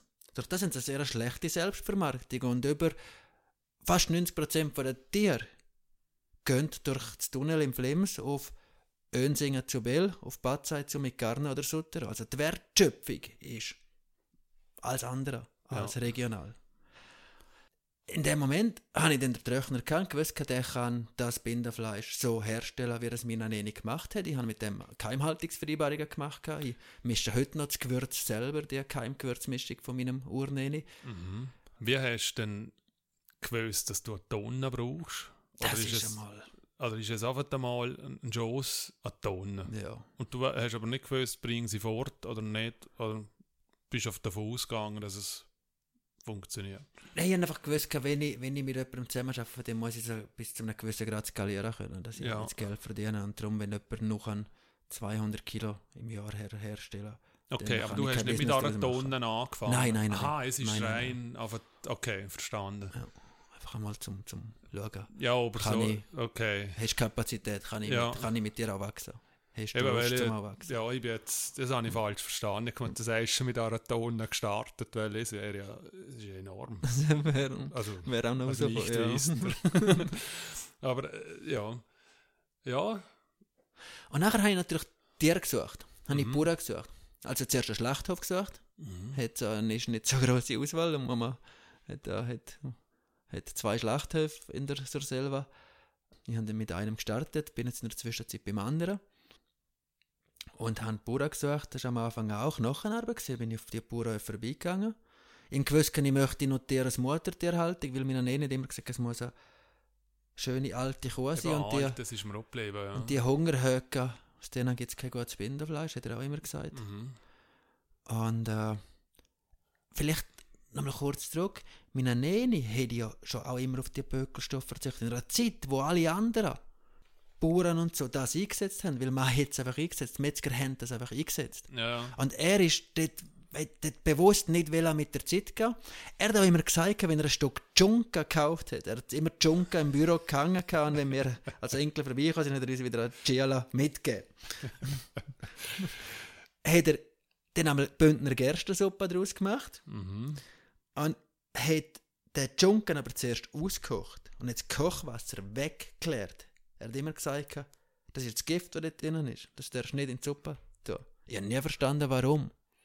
okay. Also er hat gewusst, was los ist im Er- Fleisch drin. Irgendwie gewusst, dass die Ja. Bökelstoffe, die dort drin sind, dass, die nicht, dass das auch nicht unbedingt gut ist Ja, für uns. Und so habe ich dann nach Mutterkuhhalter gesucht. Ich habe gesagt, ich möchte möglichst alte Tiere, die möglichst, also wenn sie möglichst natürlich verwerfen, also wenn sie irgendwann natürlicherweise keine Kälber mehr gebären können, oder wenn sie einfach Totgeburt haben, dann sind sie für den Bauern auch nicht mehr wirtschaftlich in dem Moment. mhm. Und in der Zwischenzeit arbeiten wir mit 80 Bauern zusammen. 80 Mal. Mit 80 Bauern verarbeiten etwa 100 bis 120 Kühe im Jahr. Ja, sehr Das eindrücklich. Tier ist durchschnittlich 10 Jahre alt, hat 8 Nachkommen, kann ist 7 Sommer auf der Alp. Okay, so ist es ja, glaube ich, drei oder vier Jahre. Ja? Er, nicht? Das durchschnittliche Rindfleisch, das wir essen, Mhm. also es ist ja immer, eine Kuh ist ein, ein Tier der Rindergattung. Also wenn du Rindshackfleisch kaufst, Mhm. ist das häufig meistens Kuhfleisch. Wenn du Kalbfleisch kaufst, dann ist das Kalbfleisch ausgezeichnet. Ja, klar, ja. Also, aber, aber das Kalb, Kalb ist wie auch Kuh, ist eigentlich ein oder? Tier der Rindergattung. Also, ja, Und wenn man schaut, was gegessen wird, ist das durchschnittliche Rindfleisch, das wir essen, 11 Monate alt. elf. Ja. Das ist, ist nicht jährig. Ja. Und es ist auch männlich und weiblich. Gibt es da einen Unterschied? Also das Also sind essen wir Beets? Kalb. Oder wird Kalb ist Männle weg da? Kalb sind häufig die, Män die Also, ja. Die Weil ich nicht nicht Milch Genau, machen kann. genau. Okay, aber ja, äh, noch retour. Also jetzt, jetzt hast du schon so viele Leute gewinnen können für das. Aber ich kann mir vorstellen, man, wir sind ja selbst da ein Tal und wenn ein Tal ist, jetzt kommt jemand und will irgendetwas machen. Und dort haben die allermeisten im Normalfall nicht, you hey, endlich kommt jemand, sondern was will der? Ist, ist es ein, ein Krampf gewesen, um, um wirklich Leute zu überzeugen? Oder hat es wirklich von Anfang an weg Leute gegeben, die gesagt haben, ja, es ist jetzt wirklich mal etwas Gutes, dass wir in die Richtung etwas machen? Ins große Glück gehabt, dass ich nicht in dem Tal mit Partnern in dem Tal geschafft hat, wo ich aufgewachsen bin wahrscheinlich, wo man mich schon kennt hat. Also die Firma war in Tscherchen, gewesen, aber Mhm. in Tscherchen selber haben wir eigentlich das Lager gehabt, die Logistik gehabt. Mhm. Und dort, äh, ja, würde ich lügen, wenn alle von Anfang an gesagt haben, hey, das ist die Idee und wir unterstützen dich und wir helfen dir und wo kannst du Hilfe brauchen und, und Mhm. also das ist äh, schon Aber was hätte dich denn angetrieben, um, um es wirklich, oder ist es all das, was du uns vorher gegeben hast, die Erfahrung, dass du gesagt hast, es, es muss anders gehen? Ich habe mir einfach gesagt, ich bin mir schade, um irgendwie am Morgen aufzustehen und einen Job machen, den ich nicht möchte, nur dass ich mit 65 pensioniert werde und meine vier bis fünf Wochen Ferien im Jahr habe. Mhm. Ich mag am Morgen aufstehen, ich mag etwas machen, wo mein Herz dafür schlägt und wo ich Sinn drin gesehen Ja. Und dass es so ein schwieriger Weg wird, wie es jetzt geworden ist und immer noch ist, habe ich natürlich nie gedacht. Mhm. Das, würde man, das denkt wahrscheinlich niemand, das würde Das würde man es wahrscheinlich nicht nicht machen oder sie. Kennen wir auch, ja. Aber das ist immer das Richtige gewesen. Es hat sich immer gut angefühlt. Ich habe immer gut geschlafen. Mhm. Und, äh, Und das hast du immer alleine durchgezogen? Oder hast du gleich schon von Anfang an weg, was weiß ich, an zwei Personen neben dir gehabt, wo hast du gleich über den Tag gestellt gehabt? Oder, also ich habe es von Anfang an, ich habe es gerade von Anfang an richtig gemacht. Ich habe mir Mhm. die ersten drei Jahre noch einen sehr, sehr kleinen Lohn ausgezahlt.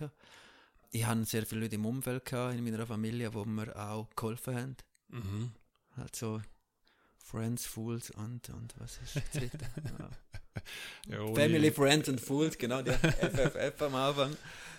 Die habe ich natürlich auch gehabt und da bin ich sehr froh darum gewesen. Habe auch heute noch, ich habe auch heute noch, der erste Kunde, der Turi von Chur, ist so begeistert gewesen, dass er seither mir im Lädeli aushilft, dass er mitkommt auf Messen und merkt und ihm wird es langweilig, wenn er, wenn, er, wenn er zwei Wochen nicht mehr, nicht, Mhm. kein Alper-Produkt mehr verkaufen kann.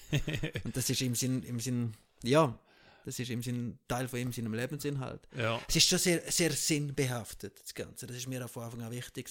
Also der Alpenhirt ist ja, äh, es ist ja eine Story in dem Sinn. Ne? Also wer bist denn zu ihm gekommen denn schlussendlich? Es, es hast du uns noch nicht ge- mitgegeben. Also von Wieso? Foodestic zum Alpen her. Ja.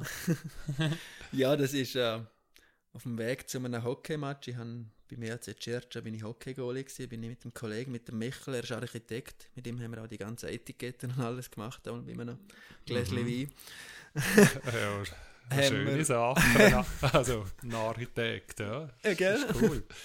Und äh, dann sind wir so auf dem Weg am Diskutieren gewesen und irgendwie hat er gefunden, das Foodestic, das gefällt ihm einfach irgendwie nicht.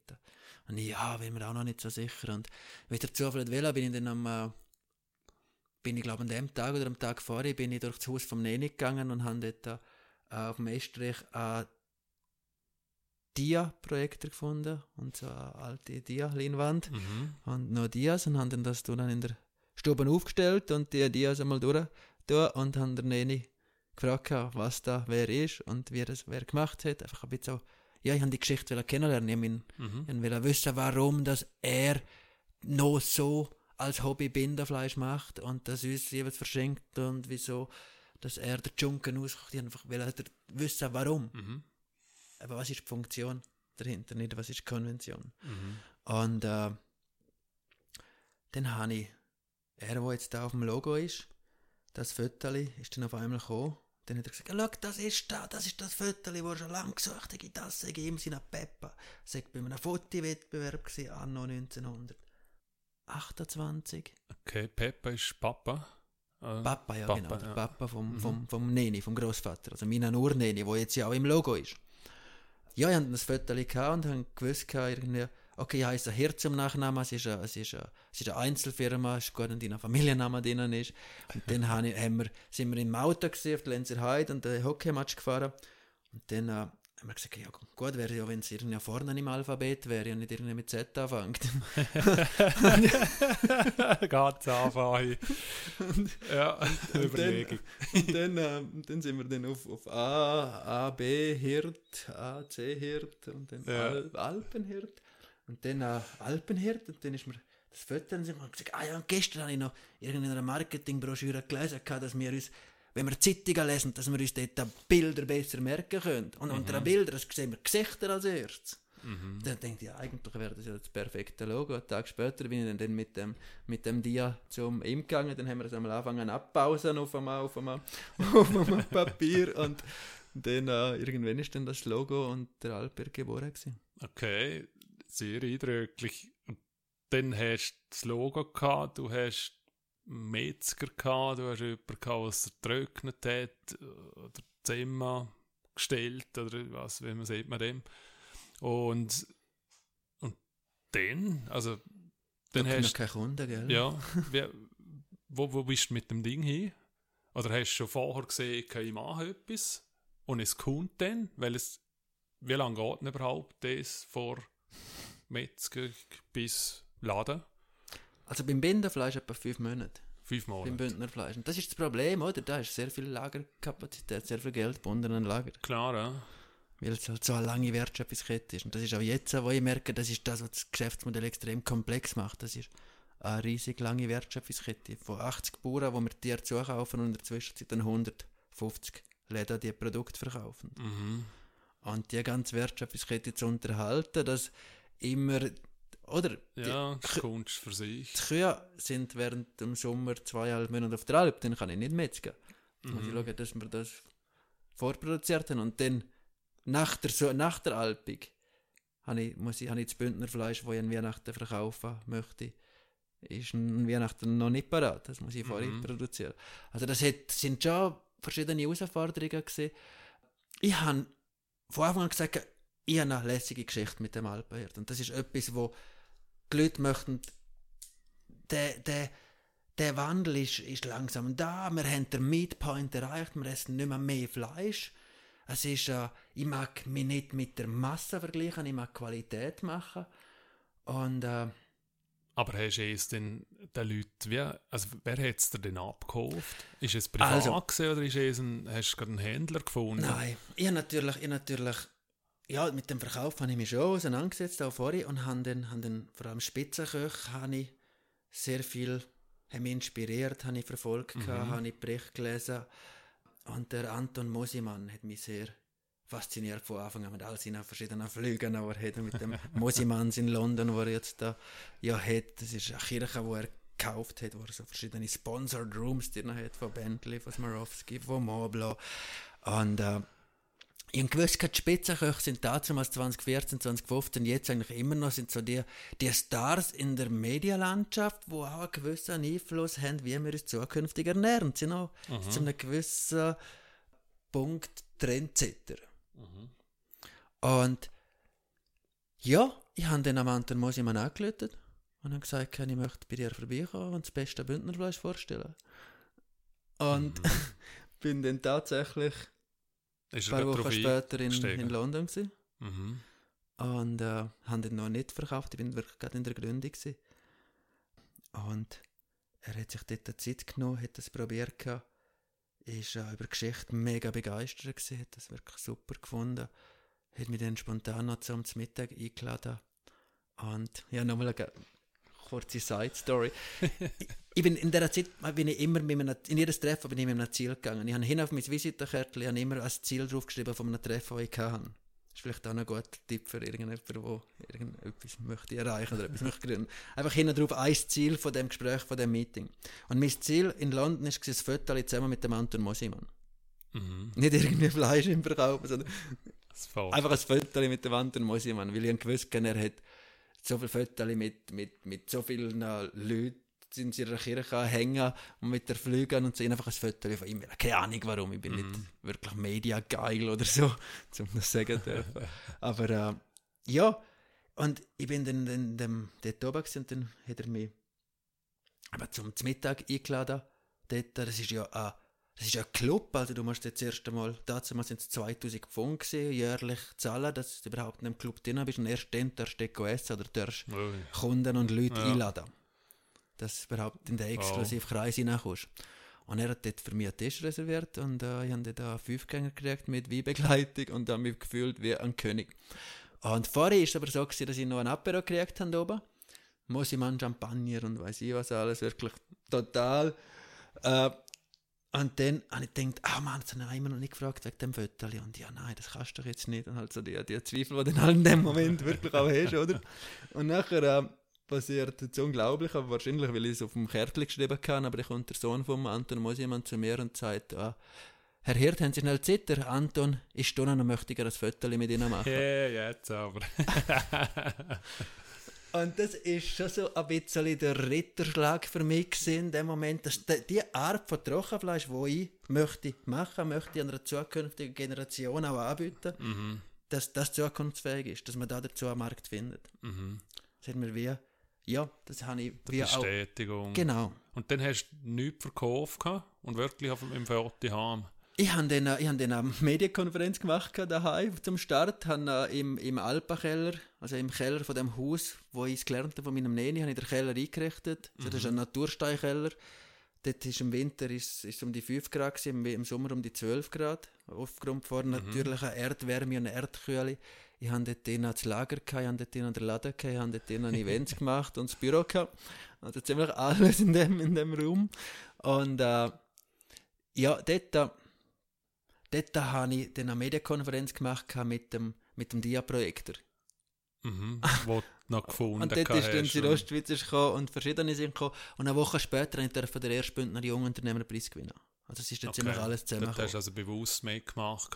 Wieso sind die Medien überhaupt auftaucht? Weil ich kann ja alltag irgendeine Anfrage über hey, komm vorbei und ist es, du hast einfach alles eingeladen probiert und sie sind auftaucht. Es, es ist schon wieder, also ich hatte ganz am Anfang jemanden der mir ein bisschen geholfen hat, was Medien anbelangt, mhm. weil ich wusste, das ist schon wichtig, oder Verkauf ist eigentlich, das, dem musst du zuerst denken. Ja. Und äh, sie hat jetzt schon ein bisschen das ein bisschen aufgeleistet und auch die Medieneinladung gemacht ja, aber das hat irgendwie von Anfang an funktioniert. Ich habe okay. mir gesagt, ich habe kein Budget, um irgendwelche zahlte Werbung zu machen. Ich finde das auch nicht cool. Ja, ja, klar. ich möchte mir mögen, um selber eine, eine authentische, gute Geschichte zu erzählen, die die Medien einfach auch möchten weitererzählen, ja. weil es... Eben, es ist einfach nicht selbstverständlich, ja. dass sie einfach auftauchen, wenn irgendjemand irgendeine Idee hat und eine Pressekonferenz macht in dem Sinn. Darum habe ich jetzt nachgefragt. Und dann hast du dort das Foto verwendet an der Pressekonferenz. Mit dem Anton Mosimann? Ja. ja. Ja, ja, das habe ich dann. Ja. Dort auch hast, brauchen, ja. äh, du bist ja so, also Social Media bist ja auch weg. Und du hast gesagt, du sagst nicht gerade an, wo, wo gern ja, in den Medien ist in dem Sinn. Ich nehme aber, das Produkt im Mittelpunkt haben und die Sache. Ja, verstanden, aber du bist trotzdem sehr viel ja. präsent. Ist es so, es hast lernen, okay. ist es aber ein bewusster Entscheid gewesen, um es zu machen, oder bist du da auf dich gerutscht? Also hast du schon vom Tag an weg gewusst, ich mache Facebook? Oh, das weiß ich gar nicht. Also die sozialen Medien, das glaube das habe ich schon ziemlich von Anfang an gemacht. Aber so Werbung, Marketing mich schon immer ein bisschen auch interessiert. Ja, also lässt du es machen oder tust es Das mache ich, mache ich selber. In der Zwischenzeit habe ich seit dem Brand jemanden, wo mir, wo mir hilft in der ganzen Kommunikation. Ja, okay. Und auch die Videos schneidet und ich schreibe jetzt ja wöchentlich ein Newsletter mhm. und nehme ihn auch zusätzlich noch auf, als YouTube-Video einmal ja. auf. Einfach zum wirklich auch das Ganze noch ein bisschen zu dokumentieren und halt immer wieder. Äh, nein, ich bin dort... Äh, bin dort eigentlich reingerutscht. Die haben das, haben das einfach, das hat irgendwie, ich meine, jetzt in der letzten Zeit, das haben wir auch nicht mehr, weil es eben jetzt braucht schon, braucht schon, das ist heute abfackelt, dass, dass, dass die Medien wieder kommen und wegen jedem, wegen jeder neuen, wegen jedem neuen Produkt. Ich meine, das ist ja klar, ist ja auch klar, irgendwann mhm. ist, ja, ist eine Geschichte auch nicht mehr so interessant. Aber äh, ich glaube, das ist gleich wichtig für, für jedes Unternehmen, dass man ja, mit den Medien auch von Anfang an als, als einer von diesen Partner betrachtet mhm. und aktiv auch mit ihnen zusammen schafft. Aber ist es für dich ein, ein, ein ich sage jetzt mal, ein Spaßkanal oder ist es wirklich etwas, wo du siehst, das hilft mir effektiv zu, zu Kunden zu kommen? Markenbildung. Ja. Kunden nicht. Es ist vor allem Markenbildung. Immer wieder gesehen, immer wieder in Erinnerung zu bleiben. Einfach, mhm. dass die Leute der Alpenhirt mit gewissen Wert, mit gewissen Produkt verknüpfen und aufladen. Das ist vor allem Markenbildung und der Verkauf. Und der Umsatz, glaube ich, das ist etwas, wo man nicht messen kann durch all diese Aktivitäten. Ja. Ich weiß nicht. Also es ist, weißt, ja, man kann sehr viel messen, aber nicht direkt verkaufen, im Normalfall nicht. Mhm. Es ist sicher so, ja. Das ist schon unsere Erfahrung, die wir machen, ja. Aber du bleibst im Gespräch, wie du siehst, und, mhm. und in Interaktion mit den, mit den Leuten. Also dann sind es schon deine Hauptkanäle, die du jetzt im Moment hast, auf dem Newsletter und die sozialen Medien, wo du, dort hast Facebook, Insta. Facebook, Insta, LinkedIn. LinkedIn schon. Und äh, auch Google Business. Und also besser sind wir eigentlich wirklich Also Google My Business. Google My ja, Business, genau, ja. dort einfach, ja. Ja, es ist für die Lokalen so hier enorm wichtig. Ja. ja. Und auch gerade mit aktiv halt Bewertungen reinholen. Ich habe jetzt gerade im Newsletter habe ich jetzt gerade gerade da geschrieben gehabt, unter anderem, dass äh, alle, die uns auf Google bewerten, bis heute, am 13. kriegen, wird, wird jemand verlost, der als Valentinstags Liebesgeschenk vom Alpenherd ah. heimgeschickt ja, ist gut. Und wir haben zwölf neue 5-Sterne-Bewertungen. Ja. Nein, elf neue 5-Sterne-Bewertungen ja. Das ist eindrücklich. Äh, hast du auch Leute, die wo, wo, wo die anfeinden, wenn es um so Ernährung geht, um, weil man hört ja viel, ja, also so Weltverbesser, also jetzt nicht um wegen dir, sondern generell Leute, die wo mit Ernährung zu tun haben oder wo mit, mit konventionellen Produzieren von den Sachen einfach auch dementsprechend die so in Szenen einrutschen. Es ist jetzt dir nie passiert. Ich glaube, ich glaube, ein Drittel mag mich, ein Drittel hasst mich und ein weiterer Drittel ist es egal. Also, ja. Es geht es geht's immer, oder? Es geht immer schwarz und weiß. Es geht Tag und Nacht und Sommer und Winter. Und ich glaube, wenn es dir nicht gäbe, dann äh, wird es gut noch nicht geben. Und ja, das sind in der Regel nicht die, was, was also ich, ich habe jetzt noch nie einen Shitstorm, wie man ja auf Neudeutsch sagt, habe jetzt noch nie erlebt, okay. oder Leute, die mich aktiv oder öffentlich anfeinden. Das ist das nicht, weil, nein. Ja, ich, ich gehe jetzt ein bisschen darauf aus, der ganze Klimaschutz und mhm. die Diskussion, mhm. oder? Und das ist normalerweise Nummer eins Tier. Mhm. Ähm, also mhm. Tierprodukt hören und du bist eine Art Nummer eins Produkt Tier. Also dort, dort bist du jetzt noch nicht irgendwie ich gerate das Ganze. Vielleicht auch, weil du einfach wirklich sauber produzierst in dem Sinne. Genau, im Gegenteil. Eben, ich meine, ich sage essen zu viel Fleisch weltweit und Fleisch sorgt für die grössten Probleme. Darum ist es umso wichtiger, was für Fleisch das wir essen. Dass ja. Fleischqualität ist und das eben, dass wir lieber weniger dafür besseres Aber ist denn deine Erfahrung, dass, dass die, die Leute die Marge dann noch zahlen? Weil es ist ja dann, es muss ja teurer sein. Ich glaube, du hast gar nicht, nicht mehr die Möglichkeit, weil das, das Durchschnitt gibt es nicht, es gibt entweder Masse oder es gibt Klasse, auch im Lebensmittelbereich, im Gesundheitsbereich habe ich leider, muss ich sagen, den Eindruck, dass die Mitte auch da immer ein bisschen mehr wegbricht. Ja. Und ja, eben, es muss, es muss ein gewisser, ein gewisser Preis muss es kosten, sonst wirst du wahrscheinlich auch nicht auch nicht, auch nicht wirklich ernst genommen. Und es geht gar nicht, oder so wie wir produzieren. Ich meine, ich kann das, ich kann das, wir sind zwar etwa ein Drittel teurer als andere ähnliche. Es kommt immer darauf an, mit was du es vergleichst. Wenn unser Bergsalzsitz mit einem Salzsitz vergleichst, wo in der Regel zwischen 30 und 40 Prozent günstiges Schweifett drin hat, dann ist es ja, ist ein Vergleich, wo vielleicht nicht, nicht das verhebt, was verspricht. Ja, ich meine, es ist die ganze Preisdiskussion. Logisch, die gibt es immer wieder, aber die, ich führe die nicht, sondern mir geht es wirklich um Qualität, mir geht es um Gesundheit, mir geht es um Nachhaltigkeit, mhm. mir geht es um, um, um, um ethische Aspekte. Mhm. Und äh, ich verstehe auch, oder? Wir haben viele Kunden, die auch Vegetarier sind, die Veganer sind teilweise sogar, die sagen, hey, wenn Fleisch denn so? Auch viel, auch okay. viel Vegetarier und Veganer sind, sind das aufgrund von tierethischen Gründen. Nicht, weil sie in erster Linie Fleisch nicht gerne haben, mhm. sondern weil sie das Gefühl haben oder ist es eine Zielgruppe, wo, wo dir erst erschlossen worden ist, überraschend? Oder ist es etwas, wo, wo du gezielt auch angesprochen hast? Ich habe gezielt die Flexitarer eigentlich angesprochen von Anfang an. Okay. Also die Masse habe ich, habe ich gewusst, ich kann ich nicht mithalten. Meine, ja. Jemand, der es günstiger macht, gibt es immer. Ja, klar. Leider, ja. Ja. Ja, okay. Und wie ist es mit, mit Beyond the Meat und der Firma, wo ein Fleischersatz machen? Ist, ist es etwas äh, als Konkurrenz, wo du empfindest oder merkst? Oder ist es etwas, wo völlig andere Schiene fährt?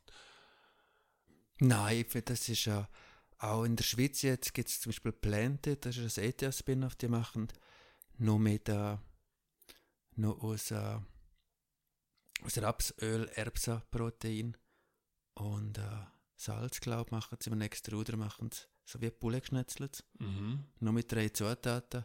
Und ich finde so Sachen, find so Sachen super. Ich Vielfalt, also super, man muss dann natürlich auch schauen, was es ernährungsphysiologisch wirklich bringt, wie verarbeitet das ist, wie, wie gesund das so ist. Mhm. Es ist ganz spannend, ich bin letzten Freitag bin ich in einem Symposium, gewesen, Future Food Symposium in, uh, im Technopark in Zürich. Und dort uh, ist ein Vortrag und dort hat eine hat äh, drei Rezepturen, drei Zutatenlisten nebeneinander.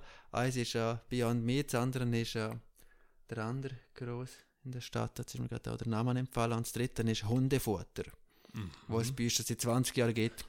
Und unsere Aufgabe war herauszufinden, welches von diesen drei ist das Hundefutter war. Kein Drittel hat es richtig herausgefunden. Also, ja. also das ist ja, ja schon lustig eigentlich. Ja. Also, ja. Äh, ja, und äh, ich meine, das ist grundsätzlich all das, all das regt uns an, zum bewusster über unseren Konsum nachzudenken. Mhm. Und egal, eben in der Stadt, das sind jetzt halt die Inhaltsstoffe, die Zutaten, das sind jetzt halt nicht so, noch nicht so wichtig. Bei uns, ja, glaube ich, ist das Produkt mit so viel Zutaten, mit so viel Zusatzstoff drin, äh, ja, eher, wird eher ein bisschen hinterfragt. Mhm. Aber wohin treibt es jetzt die als, als, als Alpenhirt? Also Hanf hast du ja auch noch, hm. oder? Und also ist es der nächste Schritt für dich der logisch? Oder gibt es dort noch mehr? Oder bleibst du beim Fleisch und siehst, das ist genau der Schiene, ich baue auf die Palette noch aus, das Produktsortiment? Nachhaltigkeit basiert immer auf drei Säulen, sozial, ökologisch und ökonomisch. Ich habe das erst sehr spät gelernt, weil ich das ökonomische Denken habe ich irgendwie nicht mitgekriegt. Ich mhm. habe auch in Jamaika nicht gelernt, was wirklich auch so soziales oder asoziales Denken ist. Das Ökologische ist mir irgendwie schon immer wichtig, keine Ahnung wieso, wahrscheinlich weil ich in einem Land aufgewachsen bin und gewusst habe, dass wo, ja. Mhm. Und so bin ich mit Alper 2017 schon ein bisschen finanziell in Not geraten, weil halt der ganze Markenaufbau, die ganz lange Wertschöpfungskette, all das ist doch mit rechten Kosten verbunden gewesen, dass wir dann auch AA gegründet haben, mhm. dass wir jetzt da äh, auch mehrere Aktionäre drin haben und jetzt die nächsten Ziele sind eigentlich ja einfach wirklich auf eine gesunde Basis zu kommen, auf dem, was wir machen. Eben, du hast jetzt den Ausflug mit mit dem ganzen Hanf angesprochen. Das ist ein bisschen, das ist ein bisschen meine Person, Adrian Hirt. Ich bin eben ein bisschen, ein bisschen kreativ kaut Also ich habe viele Ideen und reisse dann wieder etwas an, aber merke, ich habe gar nicht die Kapazität, das wirklich alles in den Boden zu bringen, anstatt mhm. etwas einmal wirklich zu machen und das durchzuziehen. Das ist ein meine Schwäche. Und das Alpa Pionier, das Hanf, ist auch hergeführt worden. Wir haben in Cercio die Post gehabt, haben das können einrichten Gianni in der Logistik fragt, haben Sie schon das Hanföl? Ich, hä, was, für was braucht man das? Haben wir Emanuel getroffen. Er hatte noch drei Tonnen Hanfnüsse im Lager gehabt, wo, wo, wo er Angst hat, dass Käfer fressen. Und dann habe ich gefunden, okay, ja gut, machen wir das auch noch. Dann haben wir auf einmal drei Tonnen Hanfnüsse und dann anfangen Hanföl und Hanfsamen machen. Also für die, die das nicht, Hanfnüsse sind ja haben ja nur Blüten und Blätter haben THC oder CBD, man kann die Hanfnüsse auch nicht rauchen, nein. Das hat die gleiche Wirkung, wie wenn man Salat rauchen würde.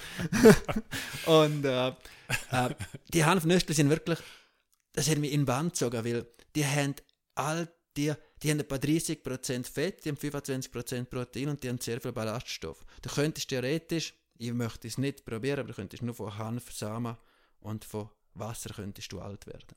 Mhm. Du hast all die, all die Mineralstoffe, Vitamine, du hast alles dort drin, was du brauchst für ein gesundes Leben. Du hast die ganzen essentiellen Aminosäuren dort drin. Mhm. Und ich als Lebensmittelingenieur habe ich nie etwas von Hanf gehört. Ich nicht gewusst, dass man das essen kann. Ist es nicht auch etwas, was bei eurer Region da gewachsen ist vor 100 genau. Jahren? Es ist es, gell? Ja. Ist im Schanfik. Wir nennen Circa, haben wir ein Hanfland.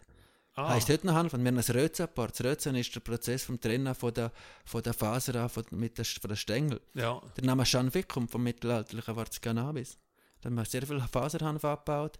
Man hat Heutücher daraus gemacht, man hat Segeltücher daraus gemacht. Christoph Kolumbus hat mit einem Hanfsegel Amerika entdeckt. Die erste Levis Jeans war aus Hanffaser. Gewesen.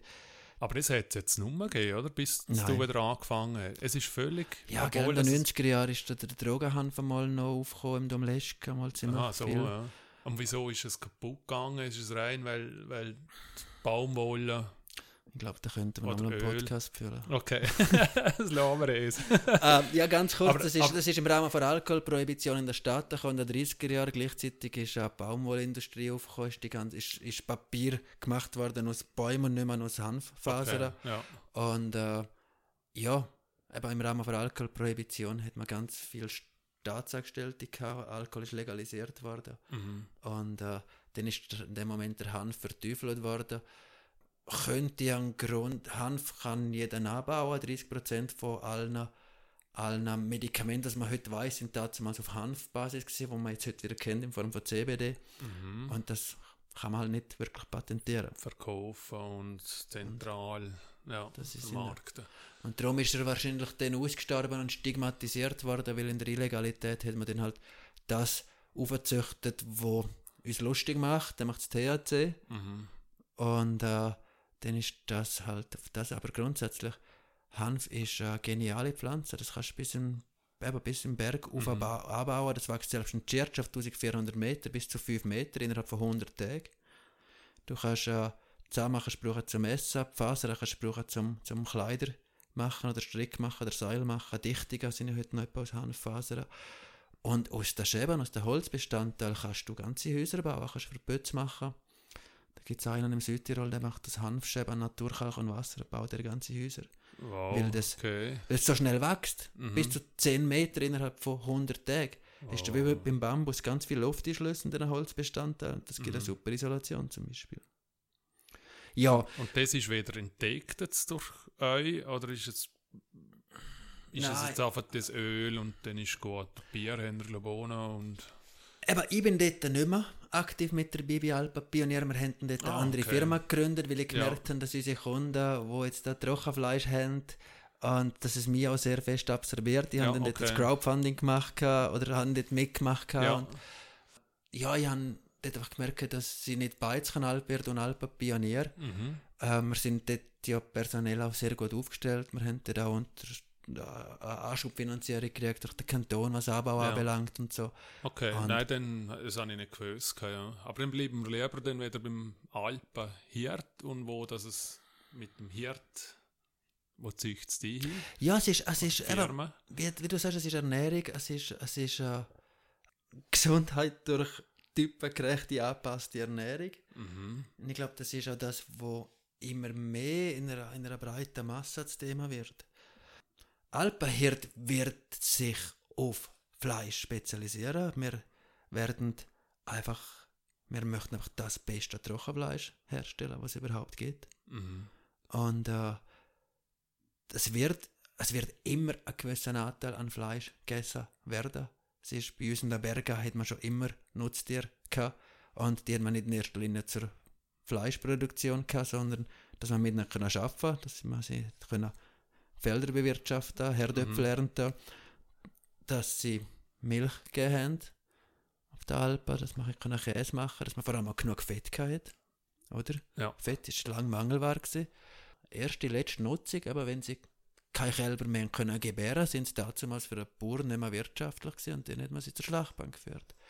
Und äh, ich glaube fest daran, dass, äh, dass wir heute in 30 Jahren werden wir einen Bruchteil vom Fleisch konsumieren, wie wir heute konsumieren. Also Fleisch muss zum all die Umweltproblem, landwirtschaftliche Finanzproblem im globalen Kontext lösen, müssen wir weniger Fleisch konsumieren. Und Fleisch muss wieder teurer werden. Und ich glaube, das einzige natürliche Fleisch von Tier wird dann ähnlich oder so produziert, wie es Alper bereits heute macht. Okay, also als Pionier oder als, als Vorreiterrolle schon die Marke haben, das okay, macht Sinn. Ich meine, Vorreiterrolle, unsere, Vor unsere Urgroßväter, die haben das Fleisch also klar. hergestellt. Ja, Nur ist das innerhalb von einer Generation einfach komplett in Vergessenheit geraten. Ja. Oder innerhalb von zwei Generationen. Und wir holen jetzt das eigentlich wie wieder führen und verpacken es in einen neuen Kontext. Das ist ja. auch die Kombination von Tradition und Innovation, wo das Spannungsfeld gibt, wo wahrscheinlich für die Medien interessant ist, ist, etwas über Albert zu schreiben. Ja, dann komme ich schon zur Abschlussfrage. Wenn du auf all die Zeit Retter schaust und man kann auch sagen, es ist wirklich ein Erfolg, mal, mal medial und, und eben du hast letztes Mal oder letztes Jahr mit, mit dem Feuer wieder und, und du stehst wieder auf und, und es geht weiter. Es ist sehr eindrücklich. Wie viel davon ist einfach noch Glück gewesen und wie viel Können? Die Frage habe ich eigentlich erwartet, aber mich nicht vorbereitet. ähm, es, ist, es ist immer eine Mischung zwischen beidem. Also, Glück, ich sage, das Glück musst du dir erarbeiten. Und das ist eigentlich die Antwort. Das Glück musst du dir erarbeiten. Und dass du das dir erarbeiten kannst, brauchst du ein gewisses Können. Ich meine, ich habe mir schon das ganze Wissen, habe ich mir jetzt im Nachhinein eigentlich logisch, Chemielaborant, Lebensmittelingenieur in der ganzen Fleischbranche, von über die Industrie, ist im Nachhinein eigentlich logisch, aber dann, wenn du dort drin bist, dann, dann, dann ja, machst du einfach einmal und hast das Gefühl, ja, das passt und das, das ist dort, wo ich mich her bewegen möchte. Also irgendwie ist es intuitiv, ist es Können gewesen, aber nicht bewusst. Mhm. Und äh, ja, es ist sehr viel Glück. Herausgefordertes Glück ist ganz, ganz wichtig. Und das Glück musst du anziehen, das Glück musst du, musst du suchen. Und dann kommt es irgendwann. Danke, das war echt spannend und interessant gewesen. und ich bin mir auch sicher, dass wir, auch wenn das Mikrofon wieder aufgeschaltet ist, über Ernährung und so, werden wir sicher noch weiter diskutieren. Echt spannend, wünsche dir alles Gute für die Zukunft. Danke, Adrian. Danke dir vielmals, Rainer.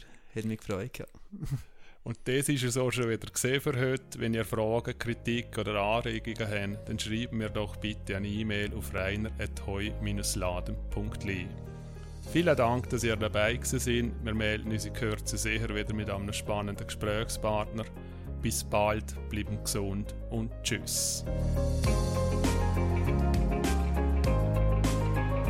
Und apropos bewusst, muss ich schon fragen, du hast von dir ein Omelette mit, Zucker und Zitronen erzählt. Was ist denn jetzt dein Lieblingsessen? Jetzt? Ofengemüse. Mit ganz, ganz viel Olivenöl. Ja. das, das, ist wirklich etwas, wo ich, wo ich sehr gerne in letzter Zeit. Ja, äh, meine Frau Sabrina ist, äh, ist lustig, sie ist Vegetarierin.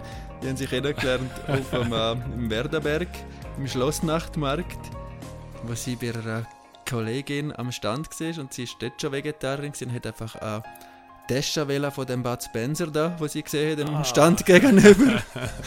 Und äh, ich habe dann, ich hab dann gesagt, ja, kannst schon Tasche, du musst zuerst etwas kaufen. Einfach so geht's, geht's, geht's kein Bud Spencer. und dann äh, haben wir uns eigentlich über den Hanf haben wir uns so eigentlich gefunden gehabt.